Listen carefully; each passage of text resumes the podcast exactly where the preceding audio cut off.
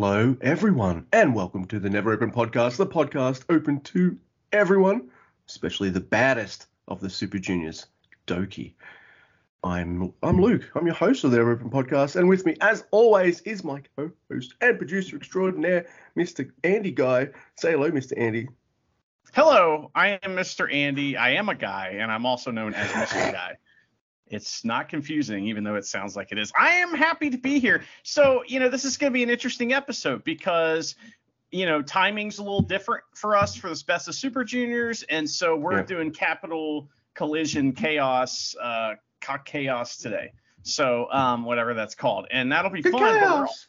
we're also going to do a little little you know best of super juniors preview with bracketology and you know who's going to win luke you know that kind of stuff is definitely coming Yeah. end of the show, so be ready for That's that right.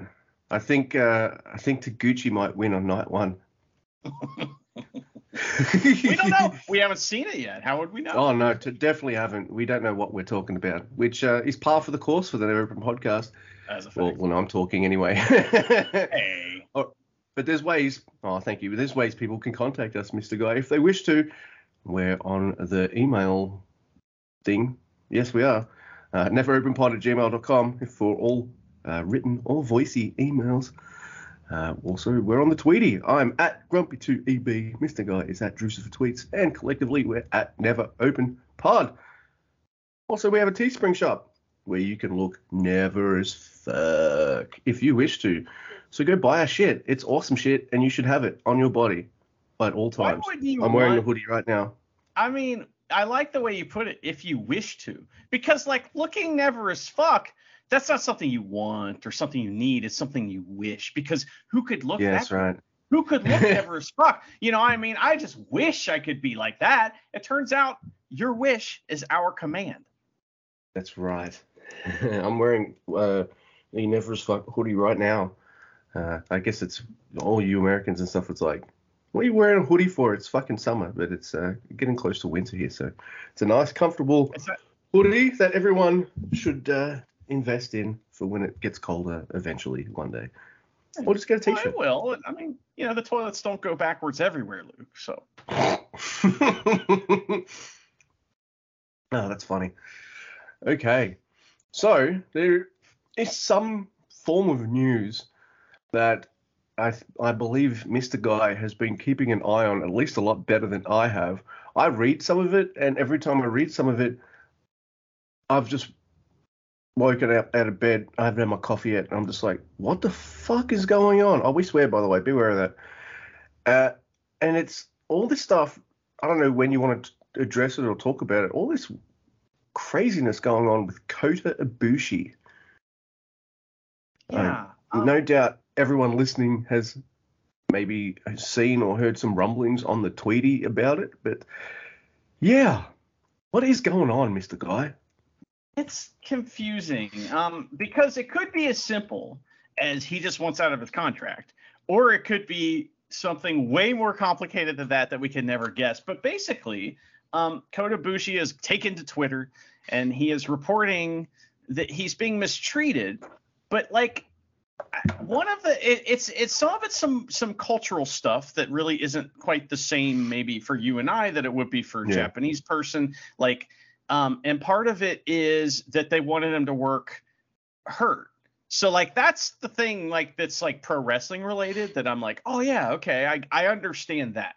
That they they like advertised him apparently for the uh was it the the uh, New Japan Cup without like him being well, you know, so that's why he wasn't in it. And he's got beef with a particular guy who's like the head of talent relations. He's the Canyon Seaman of New Japan, apparently. And I guess he's a dick. I mean, Ibushi called him a little fat guy. So that's not very nice. No, no, it isn't. So yeah, it's weird. Like, all right, maybe it's because I've been listening to quite a few episodes of 20 Years of Nitro, and a few weeks ago I got up to the stage where they're talking about what Pillman's doing, what Brian Pillman's doing, and how how he's managing to play companies against each other, or even just get out of his contract and stuff. And some of it, like I'm, hearing all this Ibushi stuff, and I'm just like, is he trying to Pillman his way out of New Japan? Like, what's going on? Maybe. He might be. But here's something that I did like kind of that I found out through this kind of thing. I think I knew this already, but I did some more research on it just because I find it interesting. Um, you know, Hmm. Japan's culture is obviously something that we're slightly interested in. We're more interested in the wrestling, but the culture is something I'm definitely interested in. And one of the Yep. strange things about Japan is that um, basically defamation, as a rule, you know, it, there's a law against it. It's criminal to defame someone. It's not a civil thing. Like in the United States, you can sue someone civilly for defaming you in the press or something. But in the United States, it has to be a lie. If you tell something that's true, it's not slander. It's not defamation because it's true. But in Japan, if whether it's true or not, if it, if the, it hurts someone, hurts their reputation, hurts their family, something like that, you can go to jail for it. It's against the fucking law. So that's one of the reasons why this is so shocking, this uh, Kota Ibushi thing, and why Japanese wrestlers usually don't talk shit about their employers. So I'm sure that that hides a lot of bad stuff, and I'm sure that there is bad stuff going on. I just don't know what it is, and I don't know, man. You know. Yeah, it's it's weird stuff. Uh, I don't know, and I, I just hear some. I saw some tweeties to the effect of like, "Oh, they've got no plans for me" and all that kind of stuff. I'm like, "Bitch, are you for real? You're one of the golden geese. Get better and get the fuck out there." Golden Goose Star. Yeah, you're one of the like. Golden Goose. They don't have plans for me. The guy who's like the first champion of their new belt and who's won like two G1s in a row. Like, come on, Kota Ibushi. They'll, they'll Yeah. have, they, have, they have a spot for you somewhere, for And sure. Kota Kota Ibushi's a super fucking weirdo too. So it's like really hard to, you know, put your finger on any of this because not only is he weird, but he's you know steeped in a culture I'm not familiar with. So it's hard to really understand what's going on here. But uh, check out Kota Ibushi's Twitter if you want to read up on this and have Oh, yeah. Google Tran you know Twitter Translate lead you through this this whole thing. So Wade you through it. And not only do we have uh, Mr. Andy, architectural phenom that he is, he's also a Japanese law expert. So everyone, oh yeah, come on. expert, expert. Hey, compared to what I know about Japanese law, you're a fucking black belt. Hey man. So- well, it, I just found that interesting because that's like that's one of the reasons that you know I guess you know in in the culture of Japan, you know keeping your mouth shut is kind of part of their culture. They like Mm. if you're on you're on the the train, you shut the fuck up. No one talks on the train. You know what I Every mean? carriage Like- is the quiet carriage. Right, exactly. And so like it, it's just kind of like in general their culture's about that. And it's even in their laws. Shut the fuck up. So, so that's what makes it even more shocking. Like I said, that Kota Ibushi is not shutting the fuck up right now, which hey man, I hope he's okay. He is a weirdo and it's hard to tell what's going on here, but I hope he's okay and I hope that everybody's okay. That's what I want. Yeah. Just be okay. Yep, I agree. I want him to be healthy and get back in the ring. I mean, obviously, I prefer it to be a New Japan Pro Wrestling ring, but you know, any company would be crazy not to want him. Yeah. I Well, mean, yeah, I don't know, man. Like, I guess I like Kota Ibushi. I do. I like him. okay. Okay. I just haven't been a fan of how they've booked him. All right. So, like, I'm not insane. Like, what what's one of my favorite matches that I just won't shut up about? Uh, it's uh, the kick fest with it, between him and Taichi, which is still something I like going back to because it's fucking Well, awesome. I would point out that Taichi was in that match, so Yeah. Well, huh. I think it's good because of both wrestlers, but you know, fair point. I know, I'm just kidding. Kota Ibushi's awesome. Um, I just I understand you hate monster babyface Ko- Kota Ibushi, which I get because it's it got it did get a little old there for a while, didn't it? Jesus Christ. Yeah. Yes, it did. I'm like, we already have one of those. His name's Okada. Yeah. Uh, we don't need Can't need two of them. So yeah. All right, man. So we managed to watch live a show called Capital Collision, a show where I'm just. This is usually where I say right off the bat, Mr. Andy, and list off all the production things that pissed me off. Um, I don't really have any notes like that, dude. It, it was a live broadcast, none of it cut out. I got to watch it from beginning to end. The, the sound wasn't perfect throughout the whole thing, but at least like it was a better presentation than the two previous American uh, pay-per-views that we've uh, watched for the show. So, in terms of production values, they, have gotten a little better. So I have It less wasn't complaints. bad. Wasn't bad. I mean, Yeah. like, you know, we didn't have a white line on the edge of the screen because they forgot to move the window off of the other monitor. Um, you know, we, we didn't have Oh them pointing, pointing the camera at the at the screen to, to show the videos. Mm-hmm. So that was good, you know. And uh, Yeah. my only issue is that New Japan Oh, Pro yeah. Wrestling takes place in a 20 by 20 ring with an extra like three foot for the apron, maybe two and a half foot. It's kind of hard to tell. Mm-hmm. All right, this ring was Was local indie, indie wrestling yeah, size ring. it was like a 16 by 16 or 18 by 18. It was small, and it made me upset. And and because of the way this was set up, this was in the wash. Uh, this is the most generically named. This is even more generically named than the fucking whatever gymnasium. Uh, what are the stupid places that the prefectural hall gymnasium or whatever? Administration Gymnasium number five. this is the Washington D.C. Sports Arena. That's what it's called.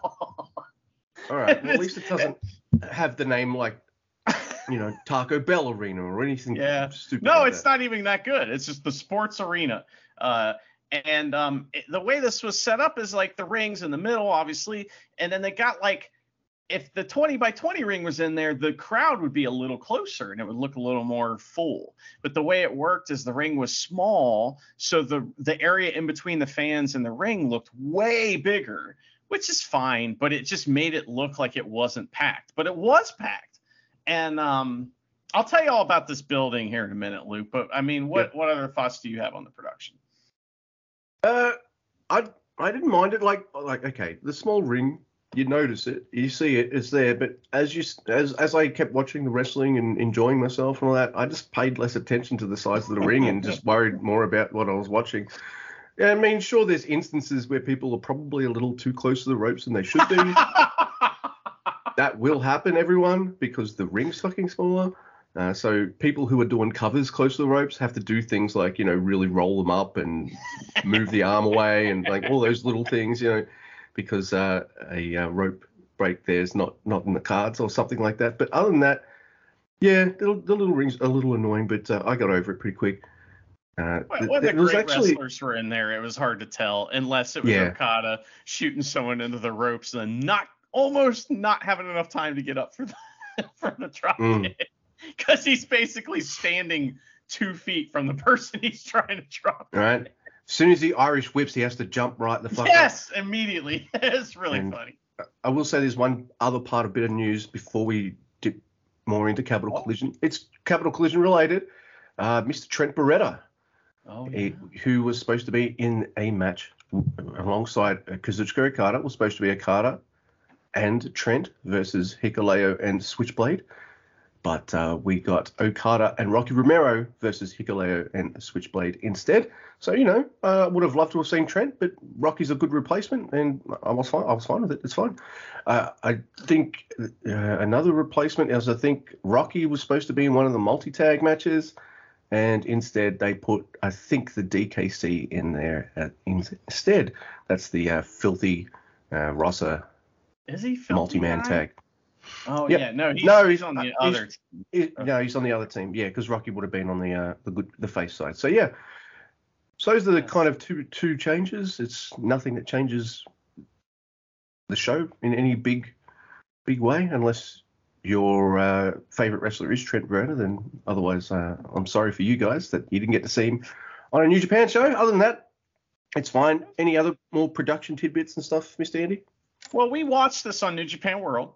Uh, Yep. You were kind enough to uh, pay for this, which I appreciate. And um, we watched it with Japanese commentary. So I think on FITE it had English Mm-hmm. commentary, but it was like twice the price on FITE or something like that. So fuck that. Fuck FITE. Yeah. So look, if uh, if we mi- if we miss some of the story stuff, then uh, obviously it was probably Oh. said by the English commentary team, and we didn't watch it there.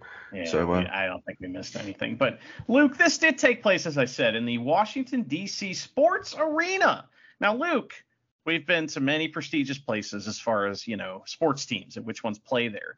Um, you know, this one has a pretty prestigious uh, league. The WNBA, uh, Washington Mystics, which is the Women's National Basketball Association, they play there. All right. And they are not a punchline. So don't you make them a punchline. Nobody out there. But you know who is a punchline? The C- Capital City Go Go, which is the NBA A, B, C, D, E, F, G League team.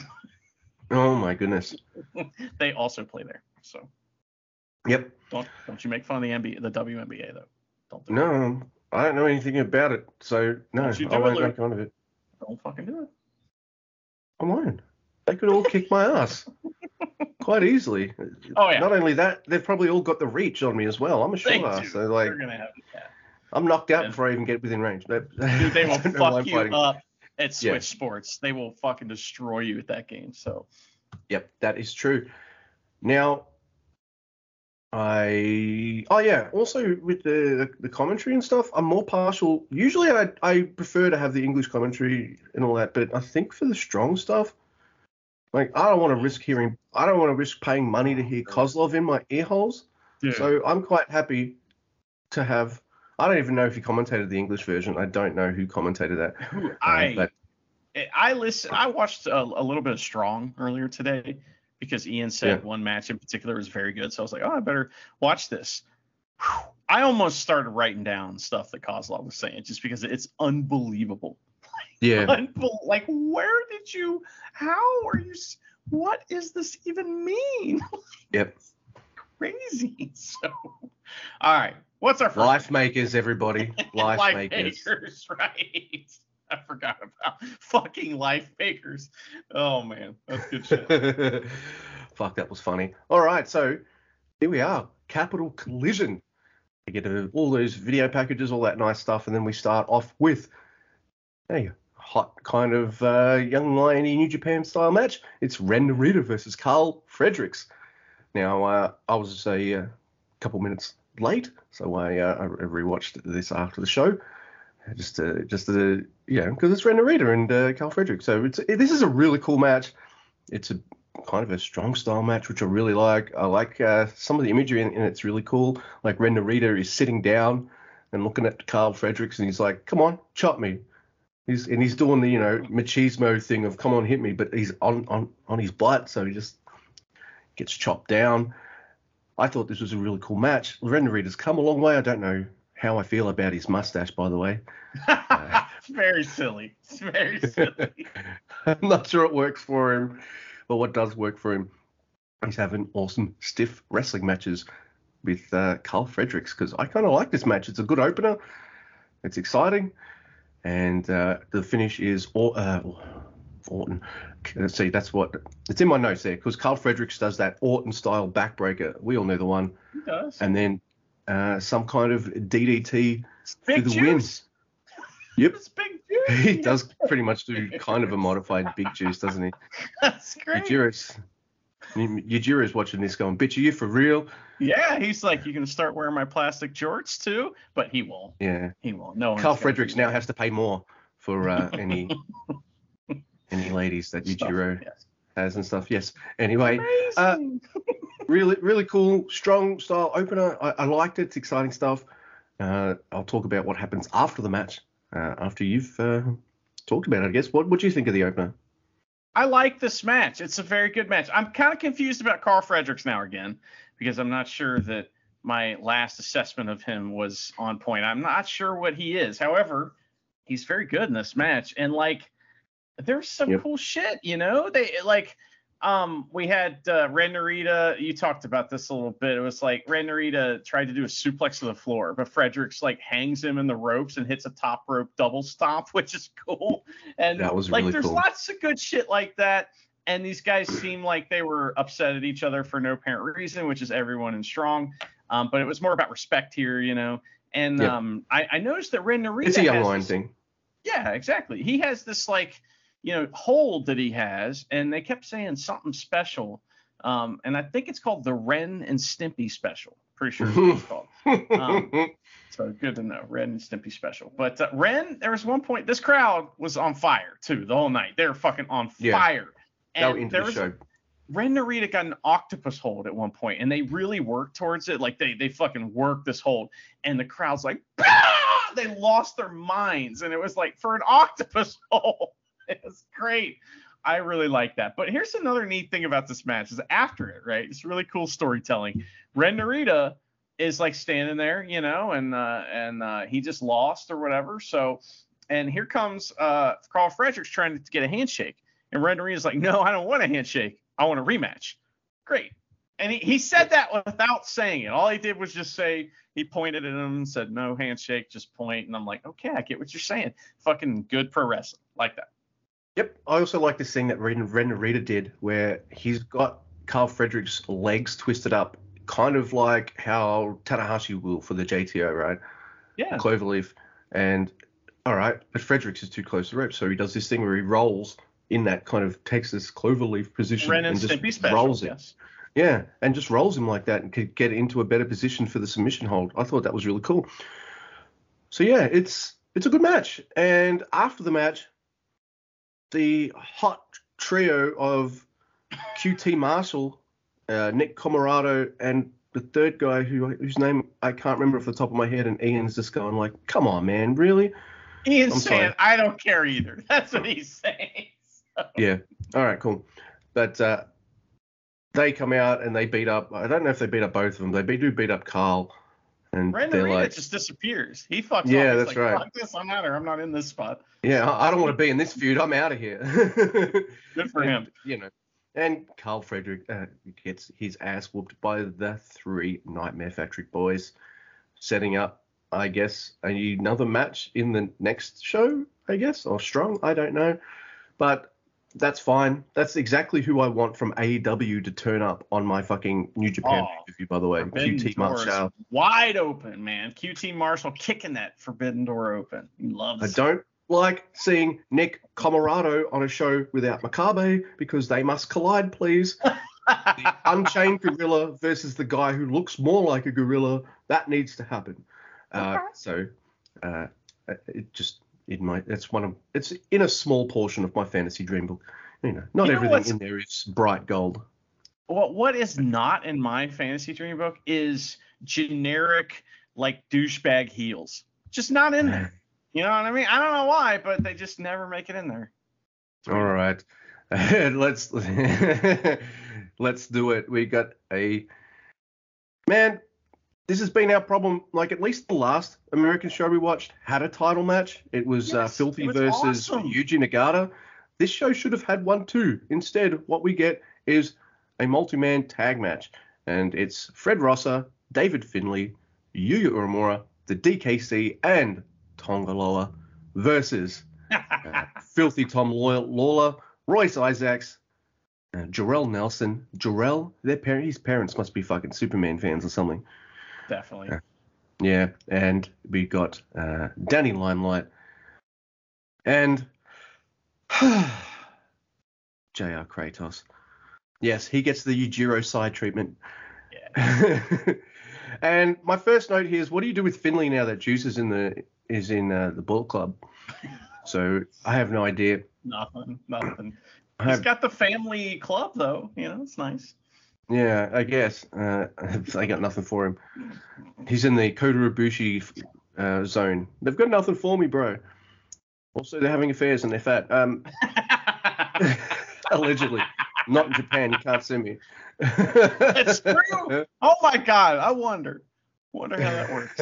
We'd be in deep shit. This match is fine. I have to admit, Tongaloa brings some of the fun. You know, it's uh, extra fun, facey Tongaloa. It's still Tonga Tongaloa, but I kind of I prefer him in this face role Oh, than I do as a heel. Hey, he's got some extra spins and stank for his power moves and stuff. on. and Oh, that was terrible. Come on, man. Bad. So Look, bad. I can't just shit on every wrestler all the time. I got to say something nice about him. God I damn know, it, we have that. God, that that spinning blue thunder bomb was a piece of shit. I'm sorry. That was like I I It's a know a guy. You know it's funny. All right, one time Jordan Clearwater, I was at a small show like at his training school, and he did Yeah. an airplane spin, and it was that bad. And he, I mean, he got destroyed for it. They were making fun of him. Now I'm not talking about me. The boys were making fun of him for like three months about that. So somebody, should somebody needs to make fun of Tonga Loa. So They're too busy making fun of his moonsaults, but uh, I still think it's kind of cool. A guy that size can still do standing moonsaults. this is better. right. It's better. It's better. Yeah. Look, we get some uh, Fred Rosser and Filthy stuff, so uh, I think they're going to collide for a title shot, even though I think Filthy's already defended against him, but that's fine. And we get some JR Kratos versus Tonga Loa. And yeah, they they definitely botch a spot too, but uh, which you'll probably go into more. Uh, what one part I did like is uh, Fred Rosser doing the chicken wing, because I don't know if you remember this. Someone on the Tweety mentioned it. I was like, oh yeah, I remember that. Remember Yeah, when he was still in the thing, WWE and Bob Backlund was teaching him shit? Yes. Well, there you go. You got Fred Rosser do. pulling in the pulling out the uh, cross-face chicken wing, which is a Bob Backlund move. I really liked that. That was a nice little touch there. Uh, Danny Limelight uh, botches a top rope spot, and then kind of lands on his head, but uh, still manages to pin the DKC. So heels win, and Fred Rosser and Filthy kind of like eye each other off, and I'm like, yeah, wow, you guys should have a match at the pay-per-view. Oh, oh wait. so yeah, So I was fine. yeah, the finish I have is tornado DDT from Royce Isaacs, and he pins Finlay. That's what I have. Oh, And. Finlay and, and Finlay like no sells it too at the end, and he like hits dudes with his club, and there's that huge brawl.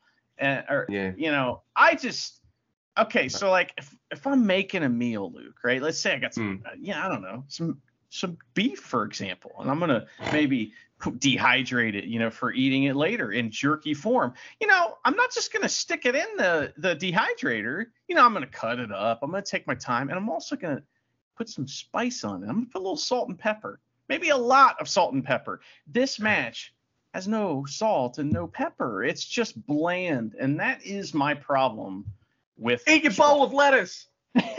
my my yes uh yes cat eat the lettuce um the I, I just it's very bland and i hate to see that but it's just man you you watch pro wrestling and you, and sometimes i'm sitting there and watching and and i'm like watching a match that's just got some of these amazing wrestlers in it and i'm like wow i really it's like they're doing the most simple shit but i love it and it's because of that spice it's because of the extra you know, stank, you might call it, that they put on everything they do. And these guys are not bad. I'm not saying they're bad. It's just I'm I'm upset that Fred Fred Rosser is now the like number one contender again. Didn't he already lose to him? Like what is happening? There's no one And- else there, man. And and also, I, I who was legal? There was no point in this match where you're like, I know who's legal. In a New Japan match, you fucking know who's legal.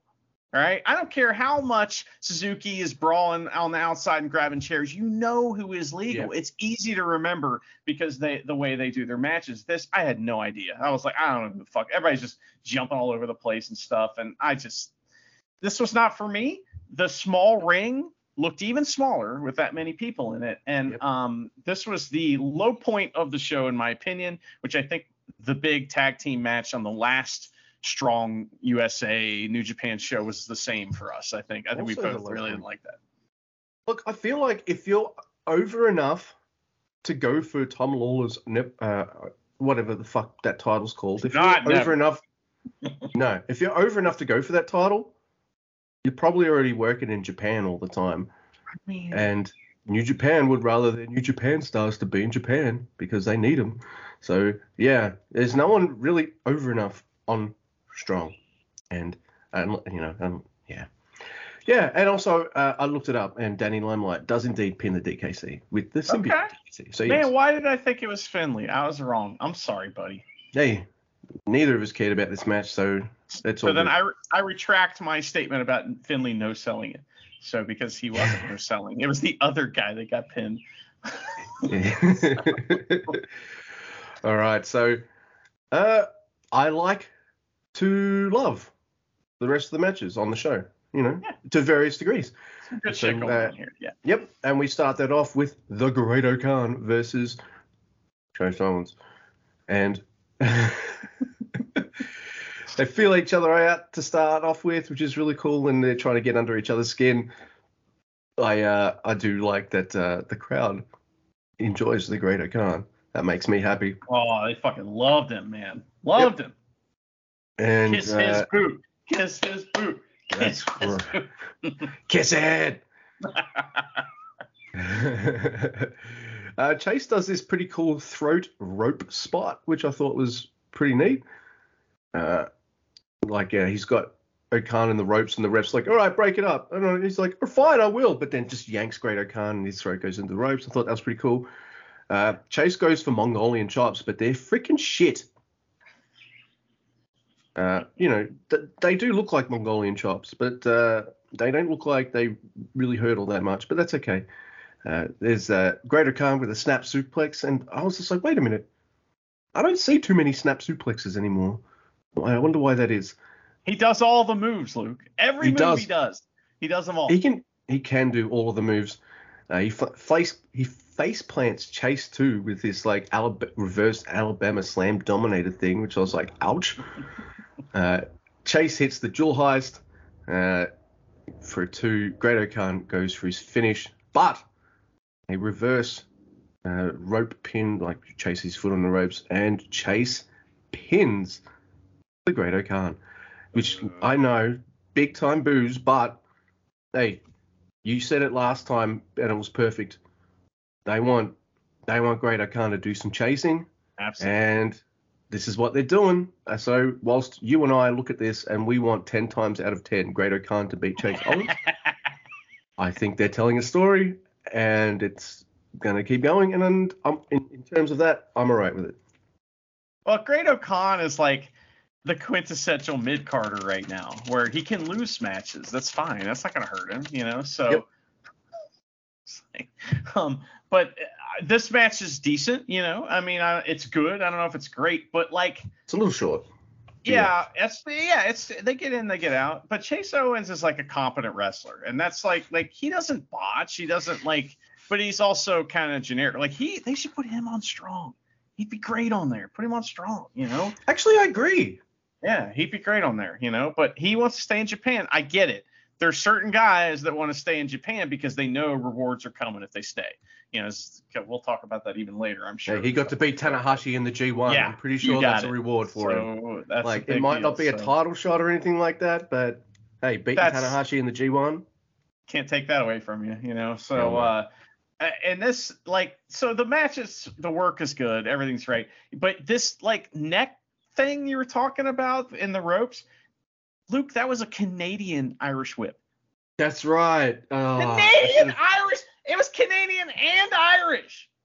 Crazy. So that was fucking amazing. I love that. I also love that he was working the hair. You know, that was great. He did the kisses boot spot, and the crowd loves O-Khan. I mean, like the the part where you were talking about where like um Chase Owens starts doing his own Mongolian chops. They suck. The crowd's like booing him, right? And then O-Khan hits a suplex and he starts hitting them, and the crowd's like, yeah, they love it. That's and right. so, and he loves it, and you could tell. So it was fun. We we don't always get to see babyface O-Khan, and this was 100% babyface O-Khan, and it's really funny to see him get some guy up in the corner and then sit there, fold his arms, and the crowd's like, yeah, yeah. so, yep. I feel like they know Great O-Khan is over and that they can New Japan can kind of whenever when they need to pull the trigger on him, they can and he'll he'll pull it off. So, so many guys in New Japan just like that. that's who that's who you are. If you're a, a great like New Japan wrestler, you are the guy that you just described. And and O-Khan yeah. is that. And that's great. He fits right in. Yep. Short match, a good match, a surprising finish that I did tweet out like, what the fuck? But it, it continues the story.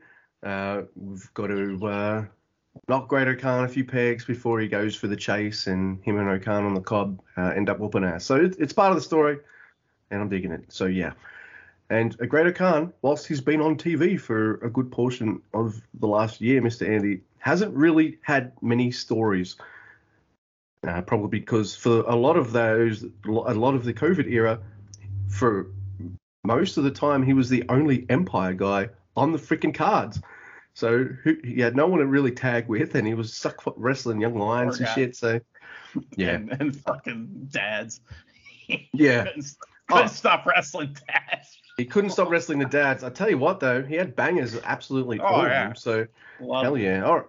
So I really like this next match too. It's uh, Aaron Henare, Jeff Cobb, uh, it's Fletcher and Davis. I can get there. Mark Davis, sorry, and Kyle Fletcher, and it is the Empire and uh, Kyle Fletcher and Mark Davis. That's Aussie Open. They're really cool, and we have them wrestling against Jonah Rock, uh, or just Jonah, I guess. Shane Haste, Mikey Nichols, and Bad Dude Tito. So Jonah, Shane, and Mikey Nichols, who we haven't seen Mikey Nichols for a while. He might have been on Strong, and I just didn't pay attention. So whatever. But uh, he's a Chaos member apparently, or he used to be. I don't know if he still Yeah. is. Uh, so it's uh, pretty much it's it's essentially the Empire versus the Mighty Don't Kneel, featuring Bad Dude Tito. And yeah, I really liked this match too. Uh, it, now it feels like we've got a few uh, tag teams in the pipeline that we can start building up here in New- in uh, in New Japan with the Mighty Don't Kneel and uh, Aussie Open. It's a cool match. Don't you want? Do you want Aussie Open in the juniors or the heavyweights? I kind of want them in the juniors. You know? Uh, well, I, I think like I know how we remember how Rocky and Beretta were in the junior division, even though Beretta Beretta had was overweight, but Rocky ever. was so far underweight, so it kind of balanced out. Uh, Mm. look, Kyle Fletcher would fit the juniors really well, but Mark Davis would just fucking destroy them. He is a huge, huge Okay. man. I, I'm not sure I'd see that, but I, I reckon they could do heavies just fine. It, be I just I don't see like Mr. Bread taking that finish. You know what I No. mean? Right? So Tenzan ain't going up for that finish. So I'm just thinking it kind of has to be the juniors or they have to change their style a lot because their moves are fucking crazy bumps for the opponents and it's awesome. Yep. Uh, also, there's a lot of Aussies in, in this match, which pleases me greatly. So uh, that's that's really cool. It's really cool to see so many Aussies in New Japan wrestling for New Japan. It is awesome. I can think of what four or five now. Fucking awesome. Yeah. So uh, makes me really happy. Look, the crowd goes nuts for Cobb and Jonah. Every time you see Jeff Cobb just walk into a ring and the other guy in the ring is a big man, everyone goes nuts. Everyone. Doesn't matter if it's in Japan against Farley or in uh, Washington D.C. against fucking Jonah. It's awesome. Everyone wants to see uh, Cobb fight all of the big hosses, and I, th- I think that's pretty cool. Uh, and yeah, it's uh, there's a little bit too like there's less people in this match I think than the strong the strong one. yeah. So there's a lot going on at some point, and I'm like, how do all these motherfuckers fit in the ring? There's some big dudes, but uh, so you picked this up uh, better than I did, but uh, you said like the Mighty Don't Kneel, they do Aussie Opens finisher, and they win. So it looks like we'll get a uh, the Mighty Don't Kneel Empire feud probably on Strong, but you know it was a fine match. It was really cool. Every, everyone got a moment to kind of shine and kick some ass, and it got really wild near the end too. So cool stuff. I like both teams. In fact, I like the I like Jonah uh, more in this match, and from seeing him work in this match than I did seeing him do that freaking garbage wrestling match with Juice and Finlay Oh. last time. well, look I'm sorry, I didn't like like that match, but Jonah, uh, he's a good wrestler, and I liked him in this too. Yeah, it's Jonah Hex. And um, you know, I, every time in this match that the Mighty Don't Kneel, I mean like the tag team, the Mighty Don't Kneel, and Aussie Opener in Mhm. there. This is some sh- good shit going on here. It's like, yeah, Oh, these guys have got to go like a bunch of times. I'm sure they've wrestled many, many times in the past. And uh, Australia, so Rev Pro, all this kind of stuff. Yeah. they crush it when they're in there and i love it and so that's like i that's stuff i've never seen so when these two get two teams are in there i'm like okay my eyes are opening you know um some stuff happens where this i kind of space out in this match a little bit just because it was i don't know it was a rough weekend for me so i was just kind of like what uh but henare and bad dude tito they were fucking going at it. And so they paired off and they did Yeah. some cool shit. And Nari's not bad, man. He's not bad. So uh, you know, he's in there doing good stuff. He doesn't He's have a lot better than when he, he's gotten a lot better over the years that we've watched him. yeah, for sure. Even though he blocked me on Twitter. All right. I mean, Yeah. I still I don't hate on him. So um, but uh Aaron Yeah, I- so many ways to block you on Twitter. He's just the one actually, but uh, Oh. um, he after the match, so uh, the Mighty Don't Kneel, they seem to like accept Bad Dude Tito as like a new member. He's like, "What do you Yep. think? What do you think?" And they're like, "Yeah, yeah," and he's like, "Oh." So it's just like that. Yep, pretty much. Like, do we want a guy named Bad Dude on our team? Yeah. Okay, Yeah. cool. Man, I like I like that Bad Dude Tito. That Bad Dude Tito sounds like a WCW or WWF jobber from the 90s. yeah, it's awesome. Uh, do you it's- it's- do you I remember like it a lot. Nintendo game called Bad Dudes? It was an arcade Yeah. game too. Are you familiar with this? It's Mhm. like this is the one where at the beginning it's like ninjas have you know abducted the president. Are you bad enough, dude, to save him? Yeah. like what it says. So I got that game as a kid, and I used to play it in the arcade. I fucking loved it. It was awesome. It was, I think it might be before Double Dragon. It was just the coolest game ever. And maybe I'm wrong about that, but I loved it so much. And so after that, my like this is before screen names and the internet. That's how long ago this is. But you still you had your own gamer tag. We just didn't call it that back then. I didn't know what we called it. But like every time I named a dude, uh, uh, you know, on a new game or something, if I'm playing Zelda, my guy's named Bad Dude. You know, and so like I love that game so much, and we actually have a local tag, tag team that's called the Bad Dudes, and they have a Bad Dude video game themed T-shirt, and also one time we we collected a bunch of Nintendo cartridges and we made stickers that were like of the print of the Bad Dude video game, put them on all the video games, and we had like 50 of them and threw them in one time during their entrance. That's fucking awesome. So I the just the the phrase "bad dude," I love. Yeah. Uh, you're preaching to the choir. You're speaking to a guy that uses the word dude dude a lot. Yes, it's uh, it's Luke and Andy, the uh, the the from the Bad Dude Choir for sure. Are you the bad enough dude, Luke? To join this choir, oh You know, there's- yeah. There's actually two dudes who are extremely bad, and they wanted to fight each other. I heard. Oh hell yeah. Do you know this? Have you heard about this? Thanks, Jay Leno. All right, so we got. I like this match. It's pretty cool. It is Brody King versus Minoru Suzuki. And oh man, I really like this match because you see a guy with the size of Brody King and he's a lot bigger than Suzuki. So how does Suzuki kind of control this kind of guy? It works out really well. And hey, he had a tune-up match against a giant on uh, Takataichi Mania 3. So uh, with uh, super tall dude, STD. But uh, it's Brody King versus Suzuki. It's a chop fight to start. And uh, Brody even powers out of a Canadian armbar. There you go. Oh my God, tarantula, but yeah, it's Canadian tarantula. That's right.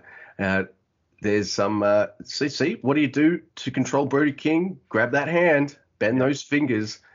Uh, so uh, that was really cool. Really good selling too by Mr. Brody King. There's great psychology in this match. I really liked it. It's a wild.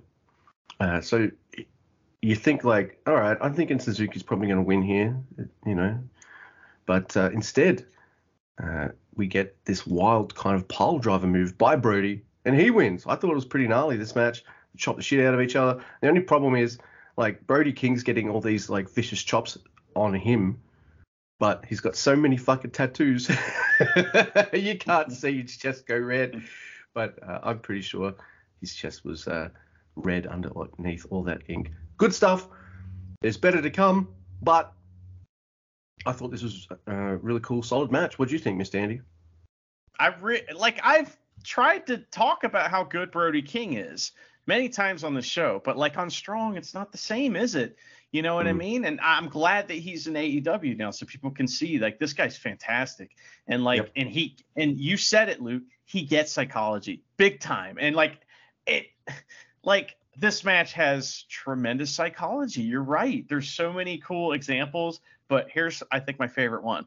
So, you know, they're kind of like evenly matched to some point, and like Suzuki is I, maybe he's getting a little more because he's destroying the hand, right? But here comes Yep. Brody's coming back. He's not a baby face. He's kind of the heel in this match a little bit, sort of, but he's selling a lot of the match. He does a great job. And he hits these fucking ridiculous like lariats that are like those all Japan lariats where it looks like a botch, Yeah. but really it's just they just ran into each other because they're fucking crazy people. and that's that. And then he does that like I don't know what his finisher's called. And maybe it's some move that I should know what it is, but it's like some kind of high angle, like crazy pile driver thing, and it looked insane. It, looked According like to New Japan World, it's it's called the Gonzo Bomb. Gonzo bomb. Okay. Awesome. So it is the Gonzo bomb. So it's that. And it looks like it finishes a match. So like when that happened, I was like, oh my God. And I thought Suzuki would kick out, but they knew better. They were like, nah, nobody's kicking out of that. And so not only does that happen, but then the crowd's pissed because they saw Suzuki set up for the pile driver, but he didn't get to hit it. So what's he do? He fucking attacks a young lion, hits him with the pile driver. The crowd's like, And the yeah! crowd pops. and Yep. he sells to the back. Tremendous psychology. Awesome. Awesome. Yep. That's such good shit, man. This match is fantastic. I'm so I bet you Brody King was so fired up. He looked a little nervous at first, but I think that was just excitement because he knew he was gonna win. He was gonna beat Suzuki. That's amazing. Yep. It was a really fucking cool match. And, you know, it was, yeah, I, I loved it.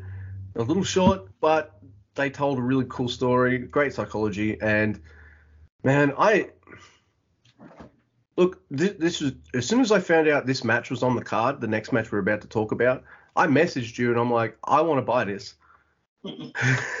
so just on the strength of this match alone, Absolutely. I want to get this show, and uh, yeah. So if I if I buy the show for one match, and that match is awesome, yeah, I'm pretty happy man. I got my money's worth. But the rest you know, is the free show- wrestling. Yeah, the, the rest is just a fucking bonus, right? So this is Eddie Kingston versus Tomohiro Ishii. Crowd's super into this match too. They know they're going to get something.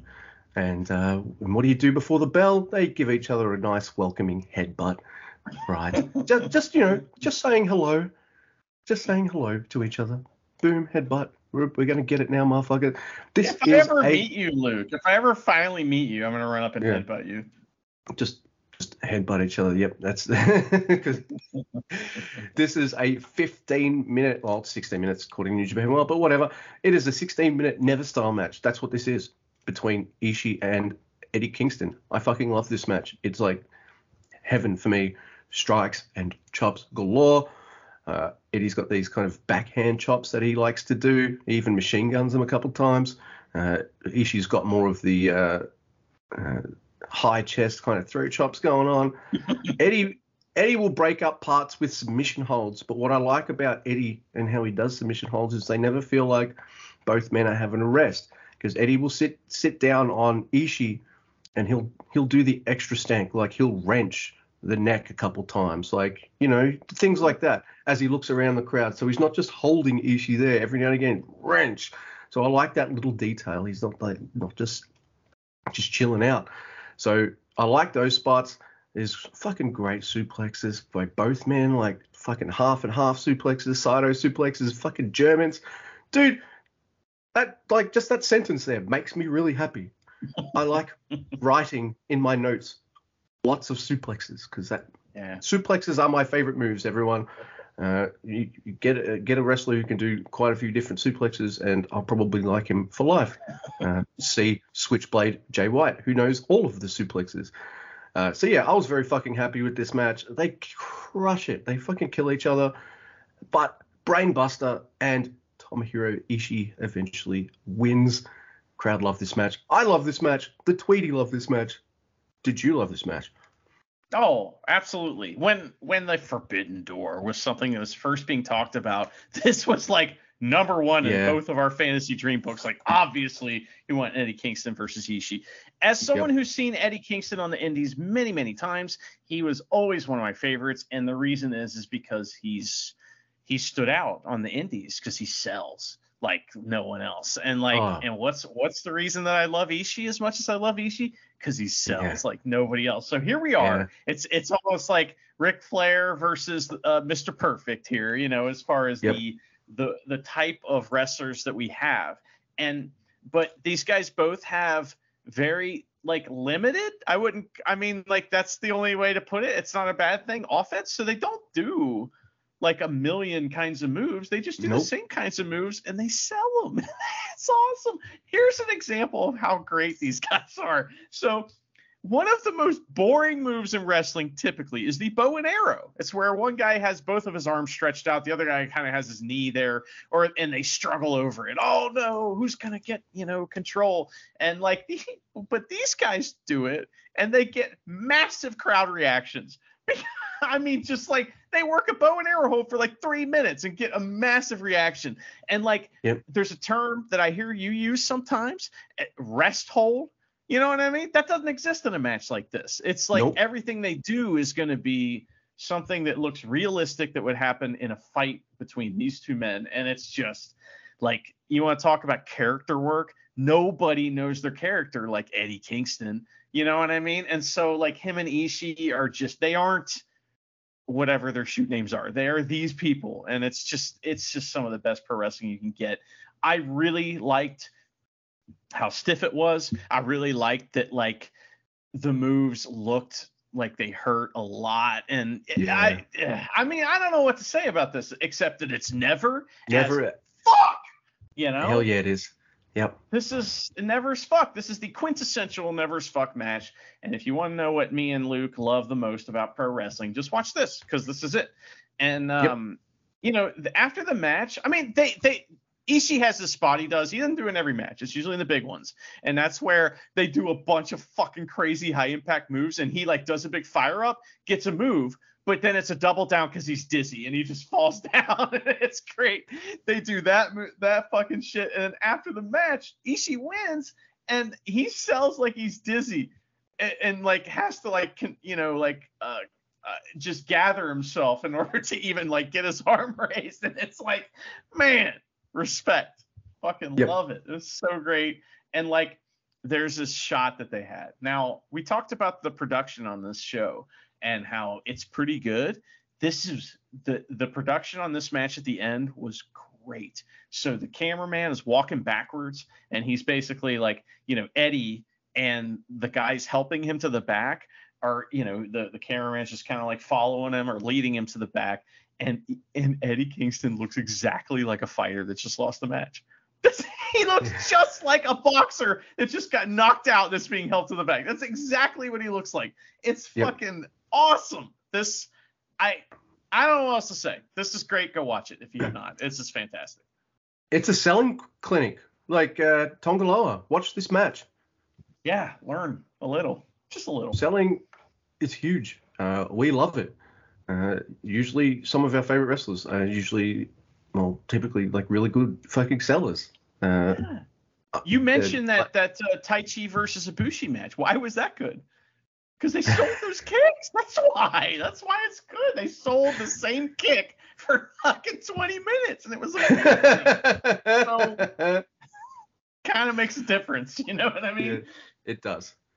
And uh, and I don't mean like just sell for the match and then like pop up and just walk to the back. You know. I just I'm still having flashbacks of Taichi selling his dick all the way to the back and Miho Abe still trying not to like break character and laugh her ass off because suddenly Taichi's like walking out of the back. Oh my balls, oh my balls. Fucking love that. All right, Oh, so man. let's go to what is essentially a preview match for an upcoming title Oh. match. well, something happens first, Luke. Oh, yes. Don't you remember this amazing thing that happened? what is this? No. I didn't Okay. even make note of it, but you, you want to talk about it? Like, for me, this was like tumbleweeds and crickets. so I like Lio Rush as a wrestler. He's very good. I like watching Yeah. him wrestle. And his shenanigans is like If you can stick around long enough uh, with for. like he can Yeah. fuck off. And so like he Lio Rush comes out. I'm like, oh, who gives a fuck? And not only do I not give a fuck, but then he proceeds to tell us that he's still injured, but he sure is gonna win a match when he comes back. Why was this here? Hey Luke, what are they doing? I don't know. I don't know. I don't think anyone knows what to do with Lio Rush because Lio Rush will be like, well, I've been here for three months and I'm not the champion yet. Um, um, I'm, I'm- obviously, I'm out of here. I'm hurt. I don't know. Maybe maybe you need to stick around long enough for people to kind of up to you a bit. I'm hurt and Yeah. retired. No, it's fucking. and there's a tornado. Yeah. Car and a car accident. And I gotta wash my hair. Uh, Right. And a headache. oh, so I really like this next match as well. It's uh, Kazuchika Okada and Rocky Romero versus Hikuleo and Switchblade Jay White. So yeah, this is this one's fun. It's essentially a preview match for the upcoming Jay Okada title match. And there's some really cool big man, little man stuff with Hikuleo and Rocky Romero. So how does Romero handle someone the sight with uh, the size and reach advantage of Hikuleo? He does a bit of sneaky style. That's how he does it. So I really like that. That's really cool. Look, the portions of, of this match that I love the most, obviously, it will not not surprise anyone, but it's uh, Okada and Jay White. They crush it. Crowd super into those two going at it together, and uh, and true to true to Jay White fashion, you know, Hikuleo finally gets Rocky Romero down and starts beating him up, and that's when Jay's like, "Yep, tag me in. I'll take over." I love it. Hey, Jay White always picks his spots. The cr- crowd, not only are they super in this in, into this match, it's in Washington D.C. I think, is an Okada town. Yeah, they I love really Okada, like and they here. hate Jay White. It's awesome. Yeah, it's fucking awesome because uh, usually the leader of Bullet Club in America is probably going to get like lots of lots of cheers and stuff. Nah, not this time. But uh, it's there's no surprise to everyone here that there's a Blade Runner on Rocky Romero, and uh, post match, I'll let you talk about stuff in a sec. Post match, there's not much to say. Okada gets a beatdown, and Tongaloa comes out to confront his brother, but Oh, not much really happens there. oh. and- Yeah, Oh, we're trying to help Hikuleo. yeah. That's not gonna help him. So, all right. So this match is fantastic, Luke. We get the crowd is like, Okada, Okada, and Jay's like fucking pissed. it's great. He's Oh, so yeah. mad. I love how mad he is. It's great. Um, he has trouble with Okada, so he tags in the big man, you know. And Rocky wants in, and they milk this forever. Okada's like, "You guys want him?" And the crowd's like, "Yeah." And they're like, "Do you really want him?" Yeah. Finally attacking Rocky. This You want to see this little guy go up against this I big love guy? This. I love this because this Yep. is great. This is like house show stuff, you know, but it works on this show Yep. because the crowd's reacting so loud. We can hear it at home. It feels like we're there. It's good. Yeah, and this is Mhm. when I'm forgetting that the ring's small. You know I mean? I don't give a fuck what size the ring is. Although there is that part where anytime Okada does the drop kick, it's like it's kind of weirdly timed because he has to Oh, yeah. try right away. So I love that. All right, so this part at the beginning where like Rocky's kind of using sneaky style to hold his own against uh Hikuleo, and then, and then finally Hikuleo just hits one chop and it's like heat on Rocky after that. It's Oh, yeah. great. I loved it. And Rocky, you know what he does for Hikuleo? He sells for him. It's good to see. Um, all kinds of like ref cheating, distracting stuff, you know, whatever. But they do this thing that is great in a match like this where they tease the hot tag like masterfully several times. And so the crowd is whipped up into a frenzy. It's like a master class of crowd work. This this Yep. match is. It's really great. For example, you know, Jay gets booed loudly for knocking Okada off the apron, right? Later on, he tries it again, like right after, right before the hot tag to Okada. He runs over and tries to knock him off. Okada dodges and and punches Jay, and the crowd's like, "Yeah!" They love it. Fucking, Yep. That was not planned. That was just something they did. It's fantastic. That was so good. I loved it. Um, Yep. You know, Jay White and Okada, and this is probably a really good thing for Jay White because Jay White has awesome chemistry with all of New Japan's like top stars. Just yeah. wonderful matches with all of them. Whether he wins or loses, like his matches against Okada, Tanahashi, Ibushi, Naito, they're all awesome. So I, uh, these, I these guys know how to work together. It's so good. I snuck a peek at Ian's uh, uh, strong review this week, and he has a really cool compliment for Jay White. That's like, yeah, that's kind of it. Um, so we'll hear that in a bit. But that was, uh, you know, he's got a compliment that's very similar to what you say. He puts it in a different way. It's pretty cool. But you're right, and he has great chemistry with everyone he wrestles because he's fucking And there's only a few guys that can do that, where they can just go in and do it with whoever. That's that's the rare thing. That's the you know that's the the best kind of wrestler and so that's why he's so great um i love this match it's so much fun hikuleo like they did a really good job at playing to his strengths, and Rocky Yep. obviously did a great job at intentionally going out of his way to make hikuleo look awesome. So they did a lot of cool shit. There was another amazing fucking um psychology thing. So uh Hikuleo goes for double check choke slam. He's got Rocky and Okada. All right. So they they look at each other. They do the simultaneous knock the hand off, right? But it only works for Okada. so Rocky's looking at him still with that panic look in his eye, and then Okada has to get him out, and then they like hit the drop kick or whatever they do. It's fucking great, man. Yep. That was like just fantastic shit. This match is full of stuff like that. I really liked it. Yeah, it's essentially a preview match, and it's the but it's the semi-main event. But they know like, I no disrespect to Hikuleo, but Jay, Rocky, and Okada know how to work everything, and yeah, all three guys, especially Rocky and Okada, make sure that uh, Hikuleo looks pretty damn good too. So uh, yeah, really fun stuff. Everyone kind of shone in that match, and it you know gives you a happy feeling, and you're just like, all right let's get into it. This is a, a match that I quite like. It's it's, it's uh, pretty wild, and it has a surprise finish that, in hindsight, I was like, yeah, that makes sense. Like, okay, yeah, I can, I really get behind that. So we have a four-way United States Heavyweight Championship match. It is the 14th champion Hiroshi Tanahashi versus uh, Will Ospreay, John Moxley, and Juice Robinson. So this is a newly uh, newly Rock aligned- hard. rock hard. That's what he calls Juice himself. Rock hard. Robinson. And his his entrance video, he doesn't have any highlights except that time he attacked Tanahashi or whatever. Yeah. So that's they just show that over and over again. That's right. Hey, he'll, he'll, he's got a few extra things to add to his highlight reel now because of tonight's match. But uh, Yeah, he does. look, he's got new music. It kind of reminds me of something like uh, like what Diesel might have in the '90s or something. It's uh, it's pretty cool. He comes out looking like a, a big badass. Uh, you know, he comes out looking pretty cool. So you know, I was like, nice.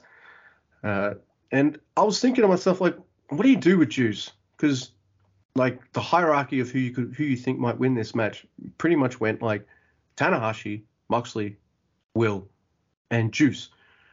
And my I would also say there's one probably one man in this match that probably needs a bit of gold now because uh, he's got a new gimmick and you need to kind of push that a bit.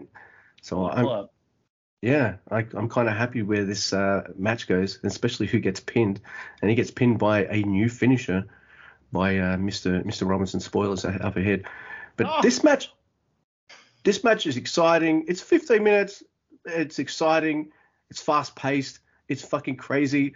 Like uh, Tanahashi, like Moxley's laying on a table. Tanahashi goes up the top rope. I'm like, Tanner, you don't have to do that. You don't man. have to. Like- you don't have to. I'm, I'm watching him up there. I'm like, you don't have to do that, man. I love you. You don't have. You don't have to. Then he doesn't. I'm like, yeah, I love you even more. Thank you, Hiroshi Tanahashi. That was awesome. Crazy person. Like, he really like it's an Aces High. Jumps to the outside. Fucking high fly flow through the table. It's freaking insane. Uh, there's all there's there's fucking way too many spots to really call, but I really like the ending here. Uh, with uh, Juice pulling out this new move. It's called the Rock Slide, according to World here, and he pins Will Ospreay uh, in a way that Will Ospreay will probably be like, ah, "That wasn't a real pin," blah blah blah blah, blah and he can That's complain about that. story right now. Yeah. Yeah, yeah. So it's not a good night for the Empire, but that's okay.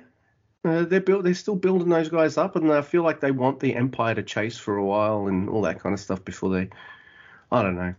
I feel like they need more wins to kind of establish themselves, but that's fine. It, it's all right. Uh, I was really happy with this finish because uh, I didn't expect. I, I didn't think there would be a title change because T- Tanahashi's first defense, and I thought like maybe they'd use that title for Tanahashi versus Moxley, but that match doesn't need the title. That match is a marquee match just there. Boom, just those two. Well, look how much heat Juice has now for taking that title match away from the crowd. Yeah. So oh yeah, that's amazing. I love that. hell yeah! It, in full Bullet Club fashion, it uh, puts Juice over a little more because I think he needed it more than the other three men as well.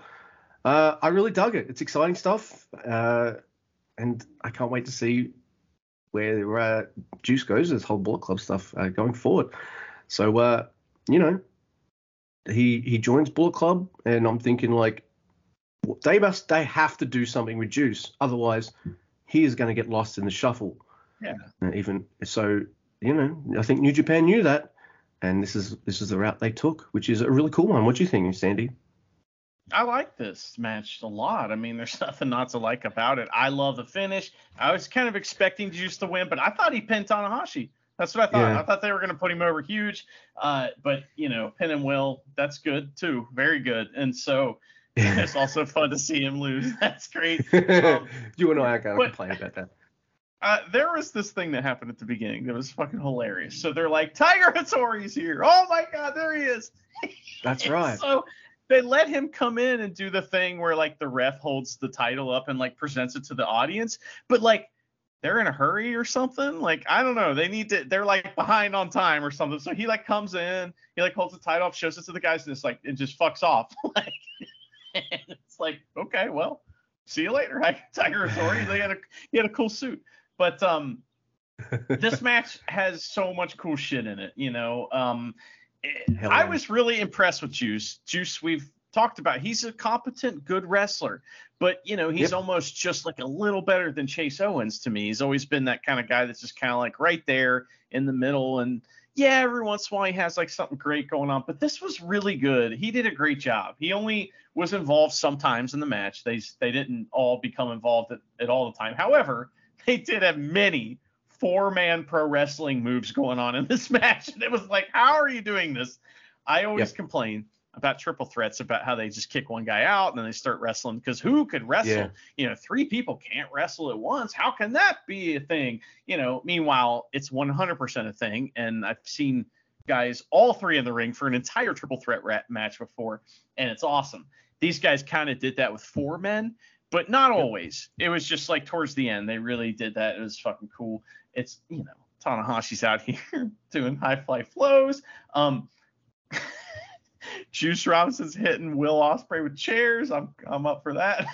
That's cool. um, and I like that, like, you know, Moxley was bumping hard, and so was Juice. Juice was bumping hard. He took like the he went they went to the outside at one point, and he was like in control, and he ran into the fucking um uh what's the cannonball in the corner, but he did it right yeah. into the guardrail, and he usually does that. But the Japanese guardrails are they have a you know, you're used to those. You know what I mean? This was something different. he just went scooting across the floor and it looked looked like it was bad. So uh, that was much appreciated. And there were many, many things that happened in this match that were just awesome. I enjoyed it quite a bit. I was really pleased with the finish because this makes perfect sense. I'd much rather if if the we don't know what they're going to do with this title now. If if uh, Juice just going to come back to Japan after the Best of Super Juniors tour, or if he's going to show up later. We don't know. I don't really look ahead at stuff like that if they announce the cards, but maybe he's going to come back soon. But if he's going to stick around in America and just defend that title and be a dick, like with Hikuleo, okay, you know what I mean? All right. I'm, I'm I'm on board for that. I thought he was fantastic in this match. Like I said, I felt like he was the one that impressed me the most. I know the other three guys are awesome. They did great shit too. Um, yep. But uh, you know, it was great to see him. Him and Will when they mixed it up, that was good. Right? Really good. Like if, wow. If they, if they, want to have a singles match between yeah, those two, I don't want to see that. Like that yeah, shit please. was awesome. Yep. So uh, yeah. Good show, right? Plays. Yeah, really good show. Uh, and uh, extra kudos for the people behind Capital but Collision because there was no like long-term annoying uh, production issues that made me go, oh, for fuck's sake, get that fucking window off the screen. Nothing like that. so it was just uh, the, from the production side better. Uh, look, they, I think they still got a problem with uh, we, we need something a bit more than all of the strong guys face team versus all of the strong guys hill team. We need something a bit more than that. Uh, they need to start kind of building up those guys a bit bit more. But uh, other than that, every match was kind of really good and solid. I had a great time. Yeah. Luke, before we get to Ian's comments, you know, yep. on Strong, get us caught up on Strong. I just want to mention that something incredible happened this week. you know, I mean, we like to act like we aren't influencers, like we don't influence the product and stuff like that. But I mean, obviously we do because I don't know if you saw what Master Wato came out with this week. Did you see this? oh my god. Did you see this? Have you heard about? Yeah. Master Wato has a new shirt, and it's and it's fucking Master Gato. It's Master Gato. It's And, and that was Jay's, that doing- was Jay's joke anyway. yeah, so- doing doing the hand gesture, but it with a cat head, and I'm and I was just like, that's fucking awesome. Are you fucking kidding me, Wato? Is this what we're doing? You just listen to our show, stealing ideas? That's right. What, a, what an asshole. at least at least you can now uh, look make it up to us Wato. Go to our Teespring sh- short uh, go to our Teespring store and buy our Yeah, shit. that's right. So and follow Jay on Twitter because goddamn, she she was the one who came up with that joke. We would have got there eventually, but she got there first. So respect. Yes, yes, she did. Well, it does help. Like she's got like three cats or something like that. So Mhm.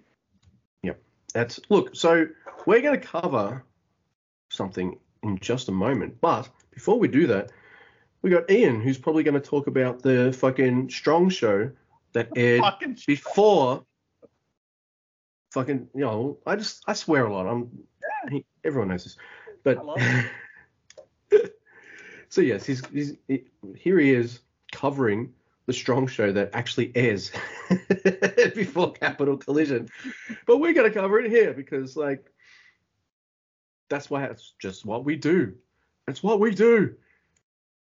Uh, is that the line Yeah. that Mark Henry used? Yep. yeah. I've got a lot left in the tank. Man, he was great. I love Mark Henry. He was great. You know? Yep. Um. Dude, yeah. So he here does we go. one thing on AEW, He and like it's over. interviews people. That's it. Yeah, and then after he's interviewed it, interviewed him, viewed both sides, he's like, "All right, looks like there's been enough talk. It's time for the main event." Crowd goes nuts for it every time. Wow. All right. Cool. He's a pretty cool dude. Yep. So uh, Um, here we go with the strong review from the date of the one that he says, and he is Ian. And here we go. Hi Luke and Andy, this is Ian with another New Japan Strong review. I'm catching up on two shows here which probably have about one and a half shows of good material between them. First up, we have a one shot episode that was clearly the dark matches from the Lone Star shootout. There's no intro to it, and it feels a bit house showy. Adding to the sense of strangeness, commentary is Kevin Kelly and Matthew Rehwoldt. The show starts off with Bateman and Barrett Brown versus Chris Bay and Hikuleo. Presumably, Bear Bronson and Bear Boulder were busy. We start off with Chris Bay as the tallest man in the ring, which I'm assuming doesn't happen that often, and he and Barrett Brown do a bunch of cool stuff to an audience of generously seven people. This settles into a pretty recognisable tag team match shape, with each side having a big and a little, and honestly, Bateman plays big pretty well for a guy who's only six foot three. This match ends up being pretty good, but the audience clearly doesn't care about it very much, and that holds it back from being better. The ending's pretty good though, as it involves Hikuleo choke slamming Barrett Brown through the mat, through the floor, and into the Earth's molten core. Post match, they tease dissension in Bullet Club, however, they can't do more than tease it because they can't really mention the huge amount of stuff that happened with Bullet Club at Wrestling Dontaku, including a bunch of guys who are strong regulars. That's because this show was taped on April the 1st. Not only had Wrestling Dontaku not happened yet, Windy City Riot hadn't even happened yet. Following this, we get Blake Christian versus Jonah in a very entertaining mismatch. I've been thinking for a while about how you solve a problem like Jonah. He's got a great look, he's pretty strong, he's got incredible character and ring presence, and he's just not all that mobile. So what do you do with him? One answer is you bounce guys off him, and that's what Blake Christian does here. We got lots of great David and Goliath spots, one moment that was either a beautifully executed leapfrog counter or a beautifully covered botched leapfrog, and several points where if you tilt your head and squint, you could actually see Christian winning. Ultimately, Blake's fight back gets inevitably derailed by Jonah, but this was a very pleasant match to spend time with. In our main event, Tom Lawlor, Royce Isaacs, and JR Kratos face off against Fred Rosser, Alex Coughlin, and the DKC. I will give it to Team Filthy. They come out in tiny little cowboy hats like the Kurt Angle in 2001, and it did genuinely make me chuckle. Unfortunately, after that, we have to go into the match, and I have to do the Sisyphean task of pretending that Fred Rosser is a believable main eventer. Everything else about this match is upwards of the top end of fine, but Rosser just doesn't have it. And I feel a bit bad thinking that. He's not bad in the ring, and if they were casting him as a sort of low budget Dustin Rhodes type veteran, I'd largely be okay with that. But he isn't the star they're looking for, which is a shame because the rest of this match is actually pretty watchable. Coughlin pairs well with all three of the guys on the other side. DKC's offense against bigger guys isn't quite there, but his ability to get splattered by them is very watchable, and ultimately this is a rowdy but unmemorable match. After the match, they keep pushing towards Rosser versus Lawlor, which nobody wants, including Lawlor. And as part of this, we get the setup for a Rosser versus West Coast Wrecking Crew match, which maybe has potential. I'll come back to that in a bit. And that was it for the first hour of Strong. Nothing memorable, but largely not time I regretted spending. The next show up was the first night of Mutiny, and everything's changed. It's being produced like a show, Kevin Kelly has been replaced by his son Ian Riccaboni, and Matthew Rehwoldt has been replaced by his exact equal Alex Koslov. We've also travelled from the dim and distant past of April the 1st, 2022, to the impossibly far future of April the 10th, 2022. First matchup, and we see some familiar faces as Alex Coughlin, Adrian Quest, and Rocky Romero do battle against Black Tiger, JR Kratos, and Danny Limelight. They do a pretty good job here of suggesting and then pushing for a triple rivalry. Coughlin zeroes in on Kratos, Rocky resumes hostilities with Black Tiger, and Adrian Quest does a genuinely good job of pretending there's a rivalry between him and Danny Limelight despite this not having been on TV at all. And what ends up happening is actually a pretty good fun match. Quest and Limelight are actually really good together, as both of them can wrestle and flip really well, and neither of them weighs more than a bag of sugar. Rocky busts out the greatest hits and gets the audience into it as only an old pro can, and Coughlin lifts heavy things, especially heavy humans. It's all good fun and makes me wish Danny Limelight had more to do in wrestling.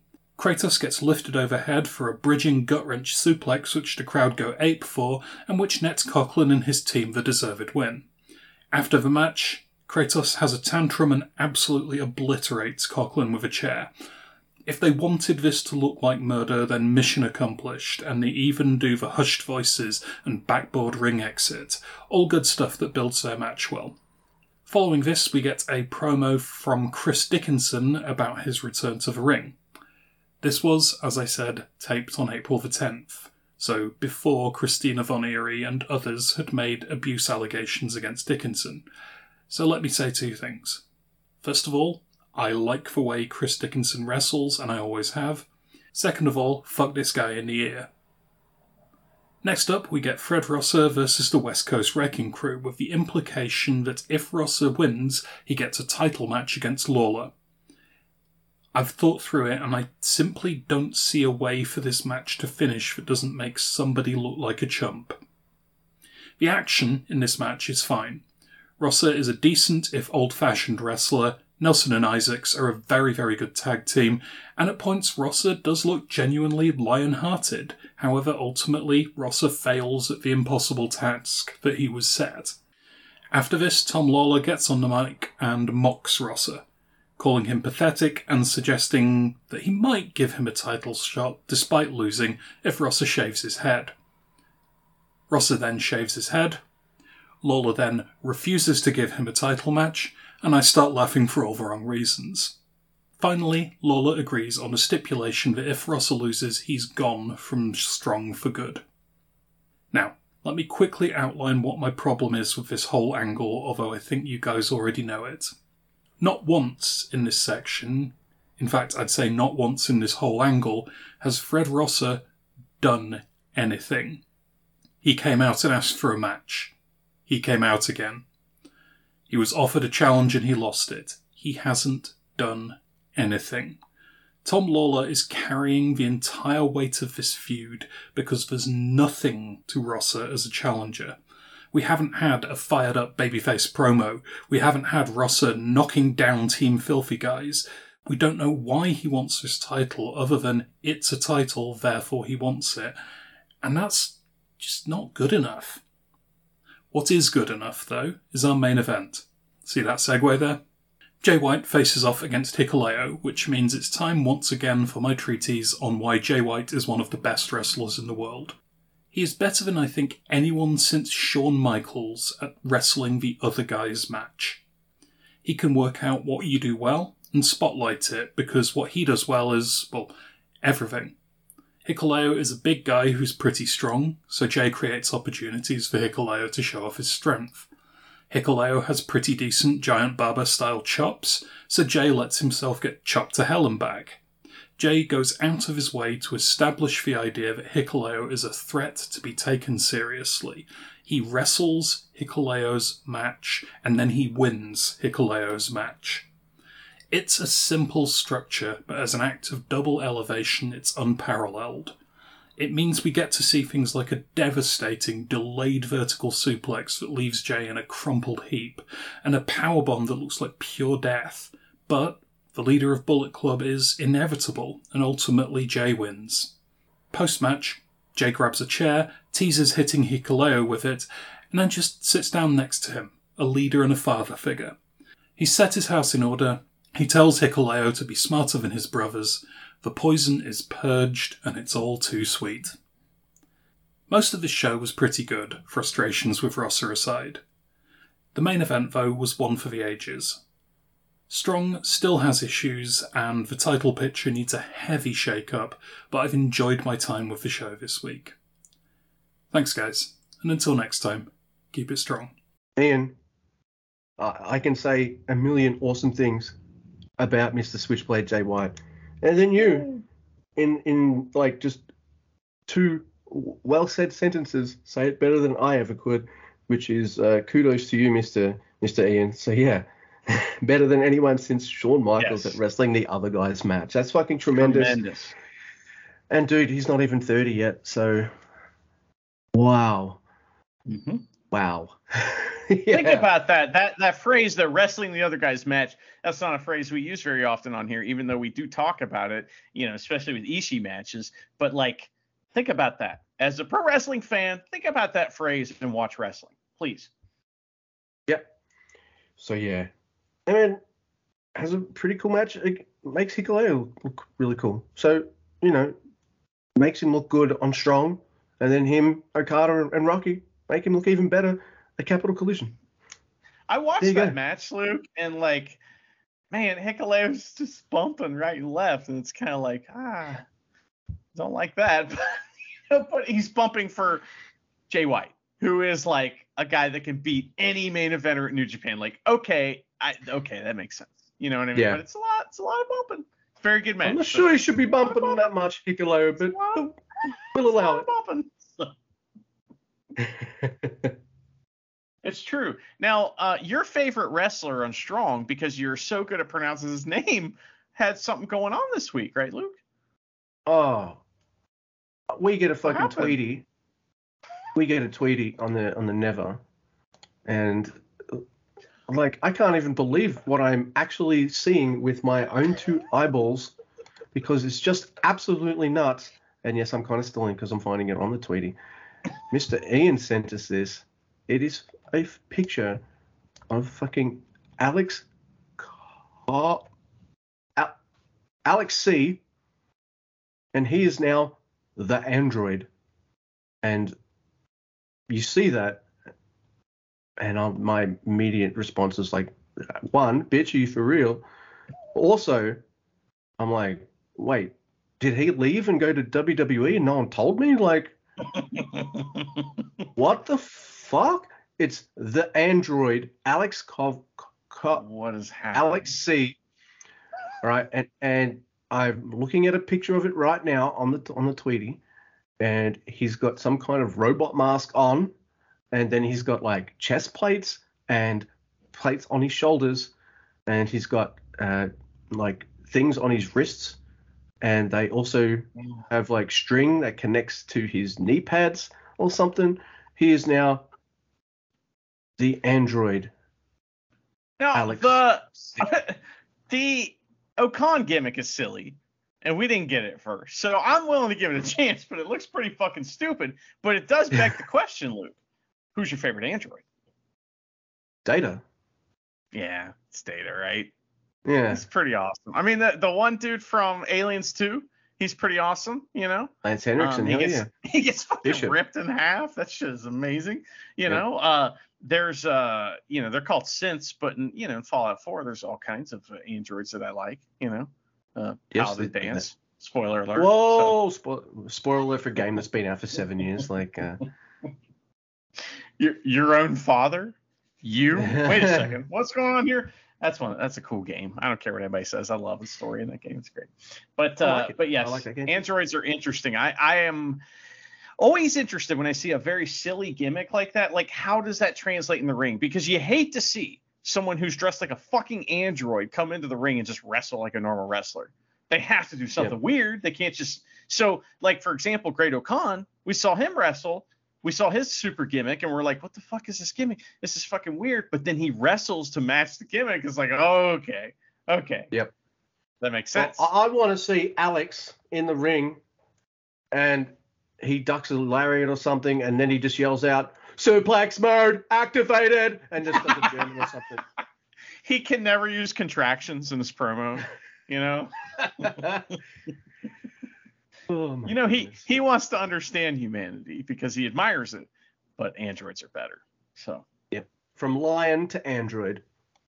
I mean, there's a lot of things they can do with that if they go the silly route, but we'll see what happens. I'm, I mean, I mean, it's clear they've already turned down silly lanes. So, Oh, oh yeah. I mean, I I envisioned him being like doing Never stuff with Never guys, but you know, all right, fine. We'll see where the Android stuff goes. Oh, I was gonna tell a story about how Chris Dickinson sucks, but um, let's just move on. Fucking forget him. Who cares? All right. So, we will not be covering the first night of the Best of Super Juniors on this show. On Hasn't uh, happened we yet. would- yeah, it obviously hasn't happened yet. So we'll be covering it in our next episode because we'll be joined by Mr. Lexus Montez. But there's a part of that he will not give a shit about, and that's a shame because I took a fuck ton of notes for it. it I don't know why. I don't know why I did it. I don't know, But it but it is the New Japan Pro Wrestling Best of the Super Juniors press conference. Uh, so, uh, you you you ready for this? You ready for me to start rattling some shit off? But All right. Luke, I mean, just to set it up even further, that why does this matter? Why do we care about this? Well, this is that little tiny bit of extra stuff, that storytelling that we get from New Japan. We don't get a lot of it. Most of it happens in the ring. And not only that, this is the first time we've had like the the full on press conference, you know, with all the guys together, like in what three years? room. So Yeah. this is fucking cool, man. I love yeah. these things. Hell yeah. So, uh, you know, we got uh, Hiromu coming out first, and he makes me happy because he's got his book out. So, uh, I love Hiromu with his uh, Best of Super Juniors book. Yeah, Taguchi next. We got Yo who comes out looking like a fucking robot. Uh, we got Clark Android? Connors. Yeah, that's right. He should be Uh, the android. he wouldn't have to change anything. Just He's a fucking- wrestling just like he is. Just wear the android gear. He's good. He's a stank droid. But uh, you got Clark Connors coming out looking like uh, a cross between like uh, like a like Outback. Like it looks like Outback Heartbreak Kid, pretty much. Yeah. so I Outback just think mid mid mid nineties Shawn Br- Shawn Michaels, and uh, that's pretty much what Clark Connors is going for. There, I think he nailed that. Uh, Kanemaru comes out. You've got Ishimori, who doesn't come out last, which kind of annoys me. Shows in a snakeskin jacket, of course. cool. Cool. Yeah, it does. And X Division champ Ace Austin comes out. Uh, he looks to be the he he comes out in probably the closest to wrestling attire out of Yeah. out of He's wearing all like. Zubas kind of. Yep. And uh, and then we've got uh, Alex Zayne and Francesco uh, uh, Akira or Akira Francesco. I can't remember which one. So they all come out. They all sit down. It's just A block for now, and I uh, I didn't so much make notes of all that they said, just copy and paste them off World. So uh,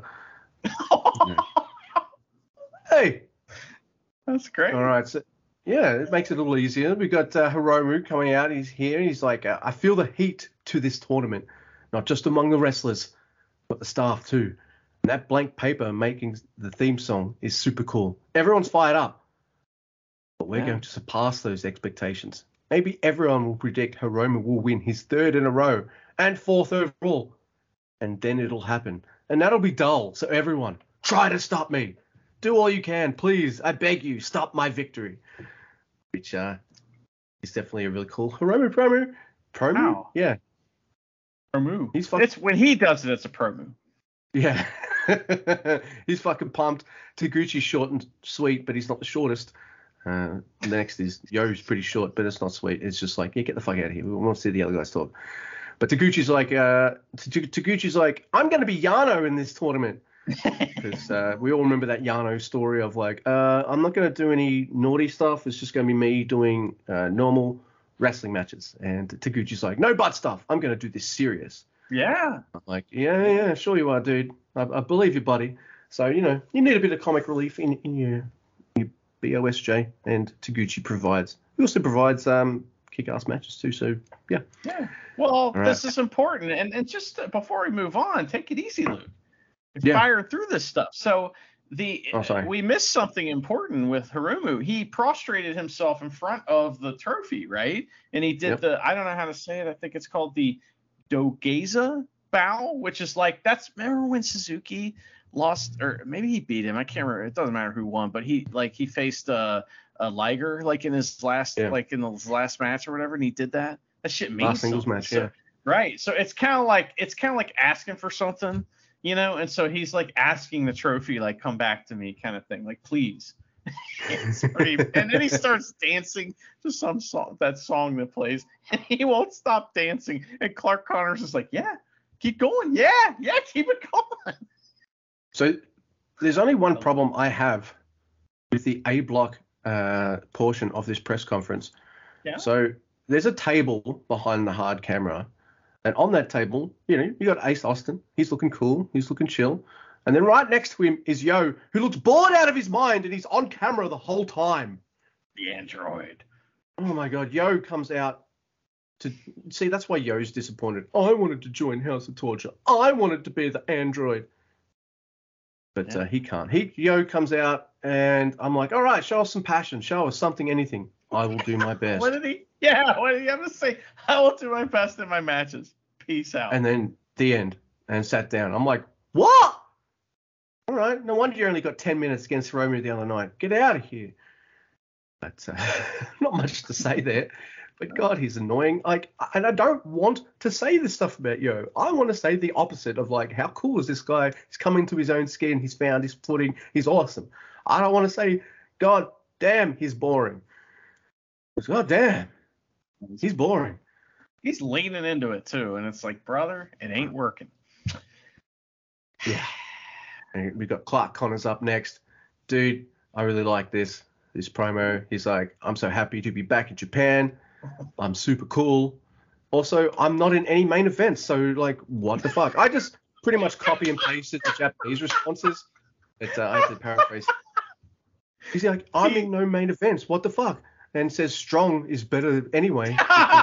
we, we he's so immediately awesome know we immediately know he's heel. So like as soon as he Oh, says yeah. strong is better than regular New Japan, we're like, oh god, this guy's heel. That's Yeah. amazing. Was Connors is like, strong as a show I'm a proven main event commodity on. It's a show that's built around me. It's a show that's better than anything in Japan. There we go. Uh, so he goes, I won't complain. I will earn my spot and run through everyone.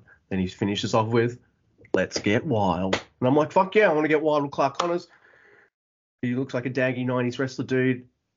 But let's get rocked, right? What's Oh, the man. like uh let's, get wild. Let's, let's get let's get rocked. Is it let's get wild? The like Def Leppard song? It's like let's get rocked. I can't I can't remember off the top of my head. But yes. Yeah. So he's he's had the longest promo to date apart from Hiromu, and it was really cool. The annoying thing is though, like as as soon as the the English guys have finished talking, they sit down, then we have to hear a translation for it.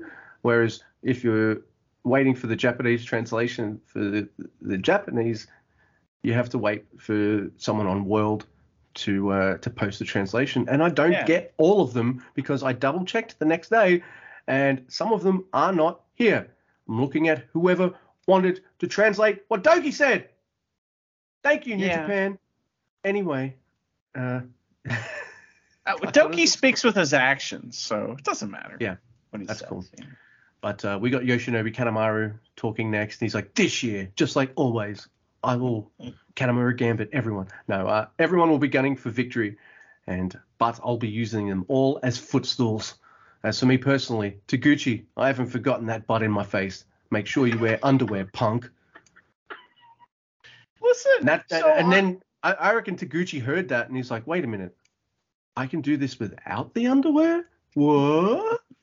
I'm just So- waiting for a bloody thong on once one time. Um, I don't want it, but I'm just waiting for it. on NewJapan1972.com, this is what they have for what Kanemaru said.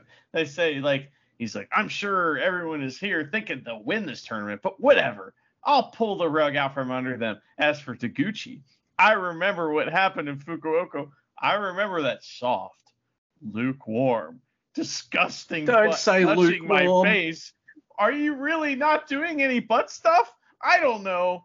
But you best wear underwear, punk. I like that translation better. That's good. You best Well, wear underwear, punk. Like the ones that they upload to World are probably ones that they rushed out to get it up up there for people like us Sure. who are English speakers watching it. so that's fine.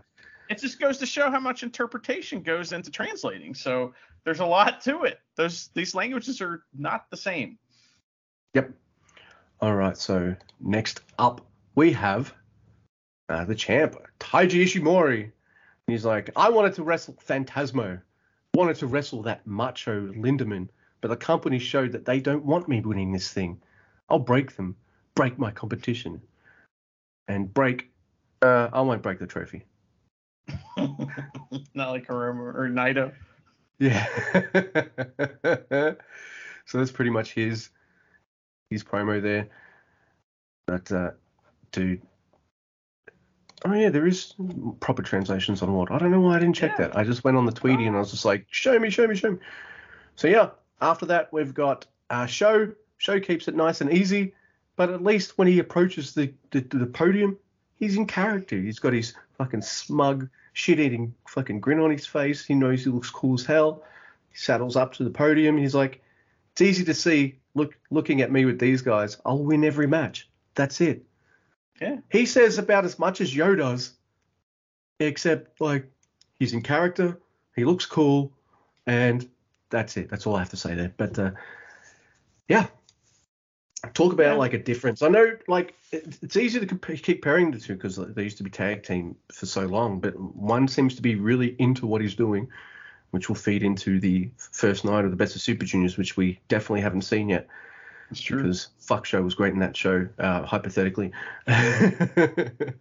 SHO rules. I I telling you, man, my fancy dream book is full of SHO hitting every indie wrestler in the United States with a wrench. Like I want to Yep. see him kill everybody. Hell yeah. All right, next we've got Ace Austin with his promo. He's like, I'm out to win this thing and I'll do it. You can wish me luck, but I don't need, I don't need it. I make my own. And he pulls out this uh, Ace card that he has. And I'll show you something you've never seen before. That is inevitable. And he also mentions that he also has no main events, which, uh, Mm. hmm. So, uh, yeah. By the way, I really like his first match too, hypothetically speaking. So, yeah. Yeah, let's not. But his uh the card gimmick he's been doing that since like 2016. I got a couple of them. Nice. like I, You, got a I saw you tweeting out one, one of those. Yeah. Yeah. Uh, I have a fun couple fun Ace Austin stories I'll tell as we go along through the best of Super Nice. Juniors. But uh, yeah, he's he's very good. He's an excellent wrestler, and he did good on this promo. He got lost a little bit for a second, but then he brought it back. It was great. Damn sure he did. And next we have Alex Zayne, who's got uh, a red Colonel Sanders beard. He's got red hair and a red suit. So he's got a theme here. Uh, I guess he's ready. Taco Bell. Colonel Taco Bell. How about that? And he goes, It's time for some flavor to introduce themselves to New Japan Pro Wrestling in Japan. You might have seen me on Strong.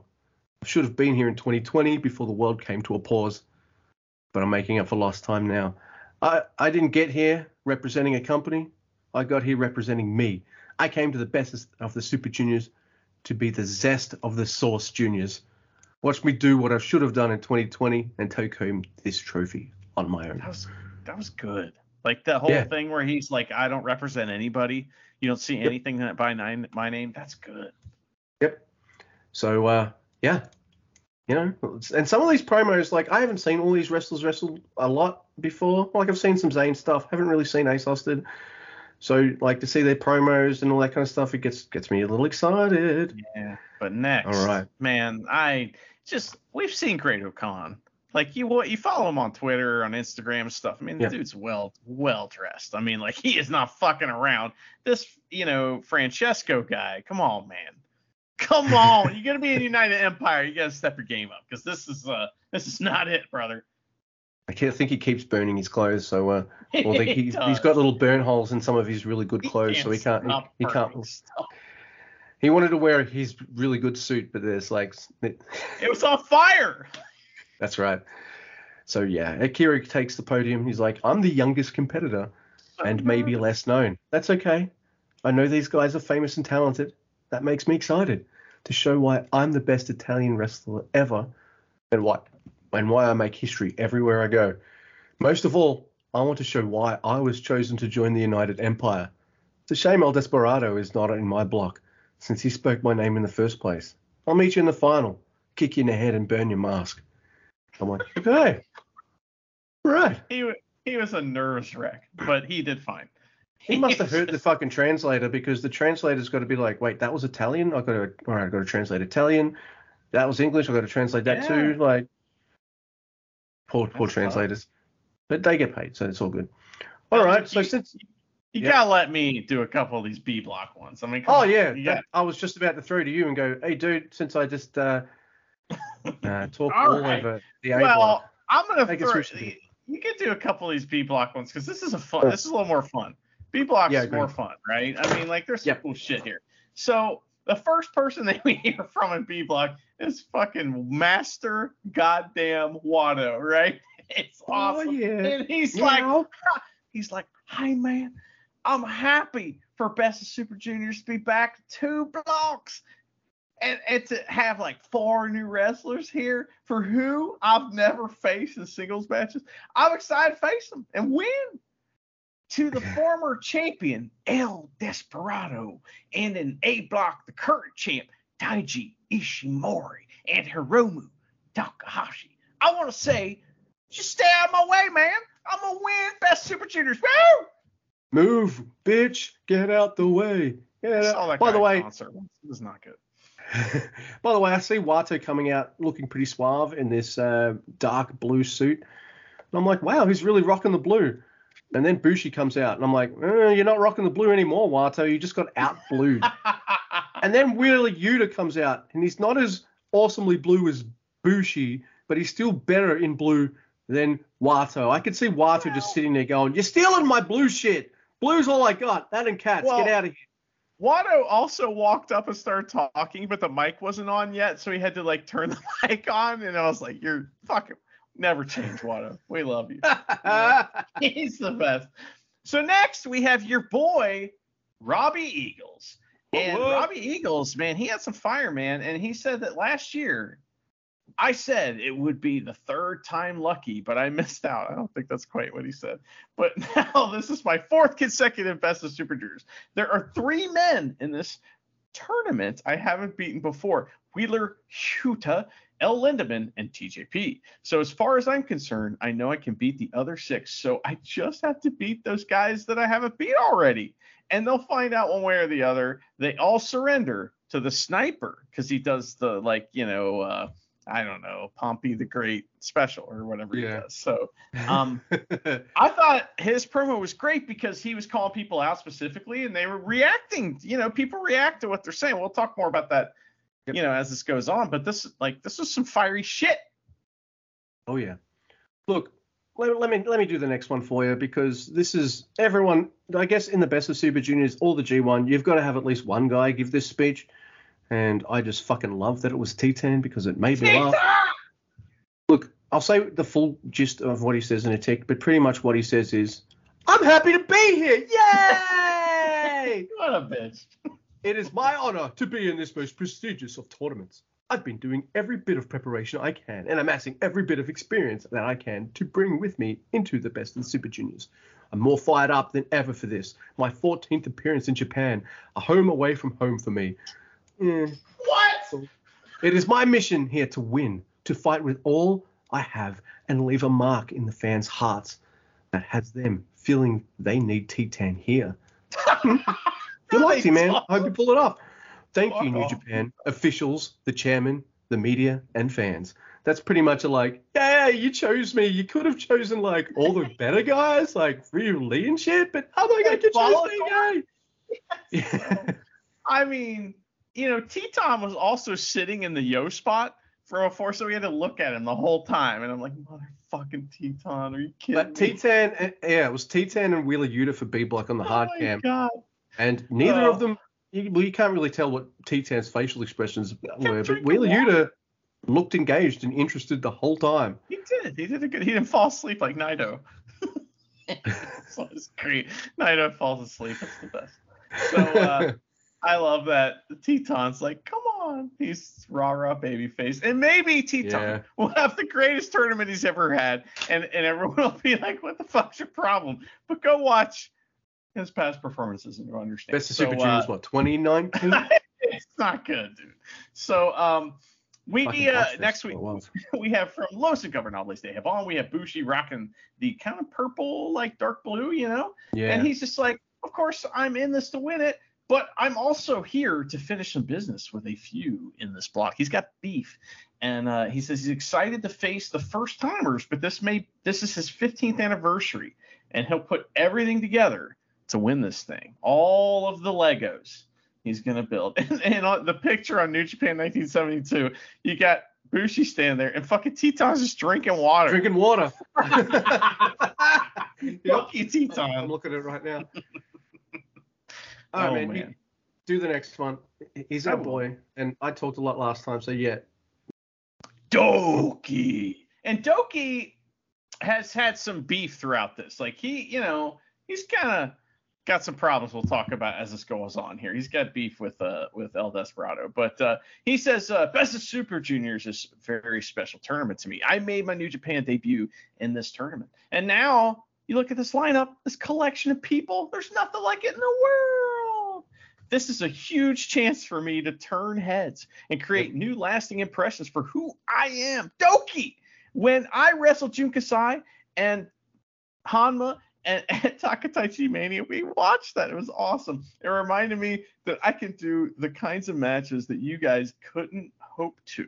So you lit a fire in me, got the adrenaline going, and made sure that I will be the star in this thing. Man, I hope Doki goes on a run. Oh man, I hope he does. Can you imagine? I, I don't need him to win it, but I want him to go on a run. Fuck yeah. Yeah, a Zack Sabre Jr. style run where he just like cru- like remember the G1 last year. Zack Yeah. Jr. won a bunch of matches, but he didn't win the G1. He just went on a run and it was fucking awesome and put him over. And then what happened next?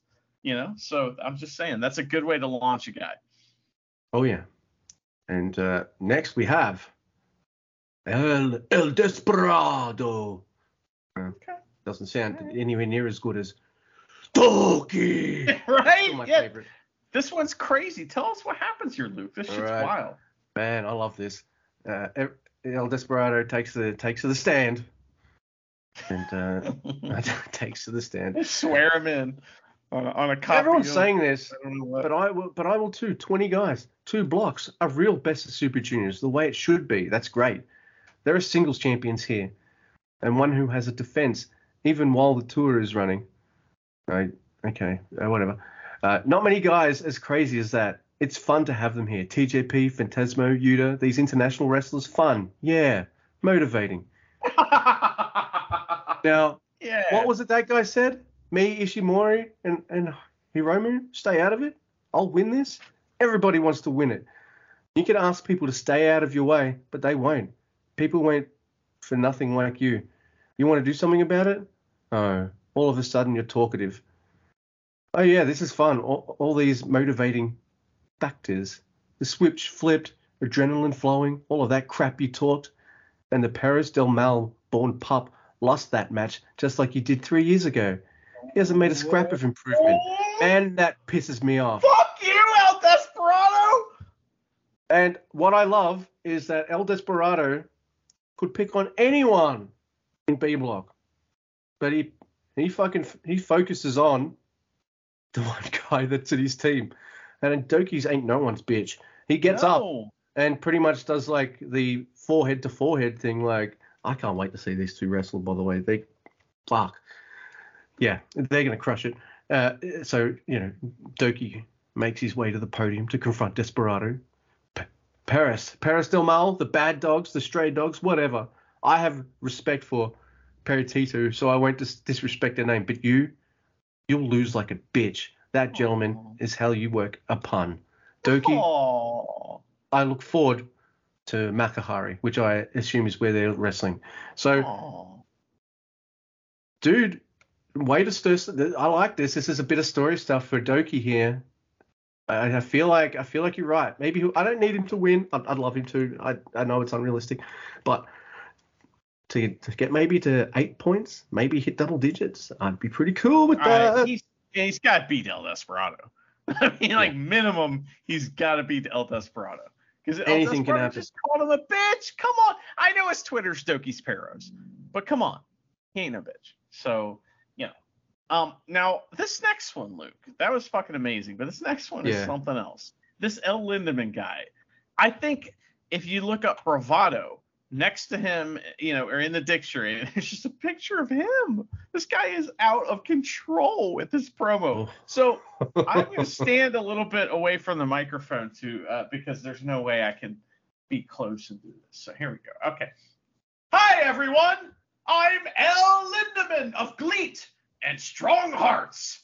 I'm very happy to be in this tournament. Thank you to El Desperado for putting my name out there. Thank you to New Japan and thank you to GLEAT. I'm a champion of this new company that brings with it risk, but company has allowed me to be on this stage and I'm grateful for that. I'm excited and nervous to be here. I'm 60 centimeters. That's not right. 160. 160 centimeters, 70 kilograms. Not a great athlete in school, not a great student for that matter. And when I applied to be a New Japan Nojo, they wouldn't even take my application. I'm not worthy of being picked, and yet here I am. So that means a whole hell of a lot. See, I will take the feelings and emotions of all those wrestlers working hard outside of New Japan, all the fans who aren't just watching New Japan. I'll take them and wear them with me so together we can leave a mark on this tournament. My goal is it's amazing. My goal is to stand in a New Japan ring with my fist raised and yell, "Let's have a GLEAT time!" I know it's my role as a champion to say I'm winning every match, but I also know that it isn't easy around here. I do think that this tournament will end with fans realizing there are some great things happening in other companies too. Wink, wink, nudge, nudge. So that said, everyone, staff, fans, New Japan or not, keep your eyes on me. Are you ready? Let's have a GLEAT time. He was a maniac. That guy. Sounded like a felt like like half like a job application or cover letter or something. Like here's my history and all that. Like he, like hey, Car- Carnival Barker is what this guy is. He's fantastic. He's you a realize worker. a mu- he must realize a lot of people watching might not know a great deal about who Exactly. Lindemann is. So he's like, Can't here I am. This is me. So yeah, really effective. I'm gonna yell. oh man, we've got uh, Wheeler, Wheeler Yuta. I tried to do it, and you did it, and I failed. He's like, first off, thanks to New Japan and AEW for allowing me to be here. I'm really excited to achieve a dream I never thought I'd be able to accomplish. But this isn't a victory lap. This is the toughest toughest junior heavyweight tournament in the world. I'm surrounded by champions and former champions, but I myself am the ROH Pure Champion. I have new mentors in Jon Moxley and Bryan Danielson and William Regal, all names New Japan fans should be familiar with. They've unlocked a violent side in me I didn't know I had. What better way to test that. it than in the best of Super Juniors? Thank you. I like that. He's like, I got this extra Yep. gear. So you can look the fuck out. I like that. This next guy Yep. comes out and he starts talking, and all I hear is.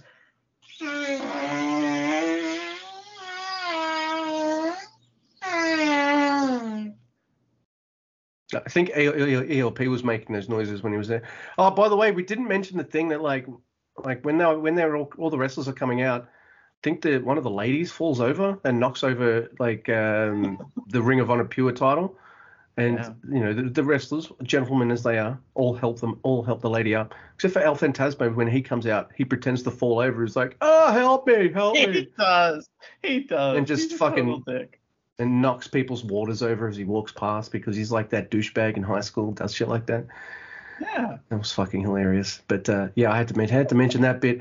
Uh, I heard the same thing when TJP talked. So uh, why don't you take us through uh, El Phantasmo? Well, he says it's about fucking time. Let's go. You ready for this main event? I don't give a shit about what anybody has to say up here. So I'll keep this short and sweet. I stayed when everybody left. So I earned Best of Super Juniors at Dominion. I'll wrestle my tag team partner, Taiji Ishimori. Bullet Club's cutest tag team will explode. I'll become the new IWGP Junior Heavyweight Champion. And I promise right now, I'll take the title and go into the G1 as champion. Yes, please. Fantastic. I Uh, love by the that. way, when uh, I also want to add this is because ELP, ELP was fantastic at this press conference.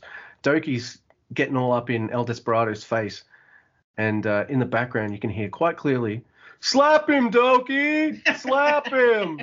Slap him, Doki! Yeah, that's, That's it. Slap him!" Wow, that's your Canadian ELP. I love that. Slap him, Doki. That's good. Thank you. Man, this was a really cool press conference. We haven't had a press conference for the juniors for a while now, so it was super fucking cool. Uh, I I lapped I lapped this up. This isn't you know I don't know I don't know why. Maybe I was just see I haven't been out of the house for a fucking week. That's why I just That's what it anything is. something give me yeah. So Oh, this all was really great though, man. New Japan's back. We've talked about it. Yep. We'll be back soon to talk New Japan Best of Super Juniors, and uh, I hope you guys Yep. are enjoying that tournament as it goes along. And it's going to be a blast. I can already tell. I think B block is the uh, is the banger block as you call it.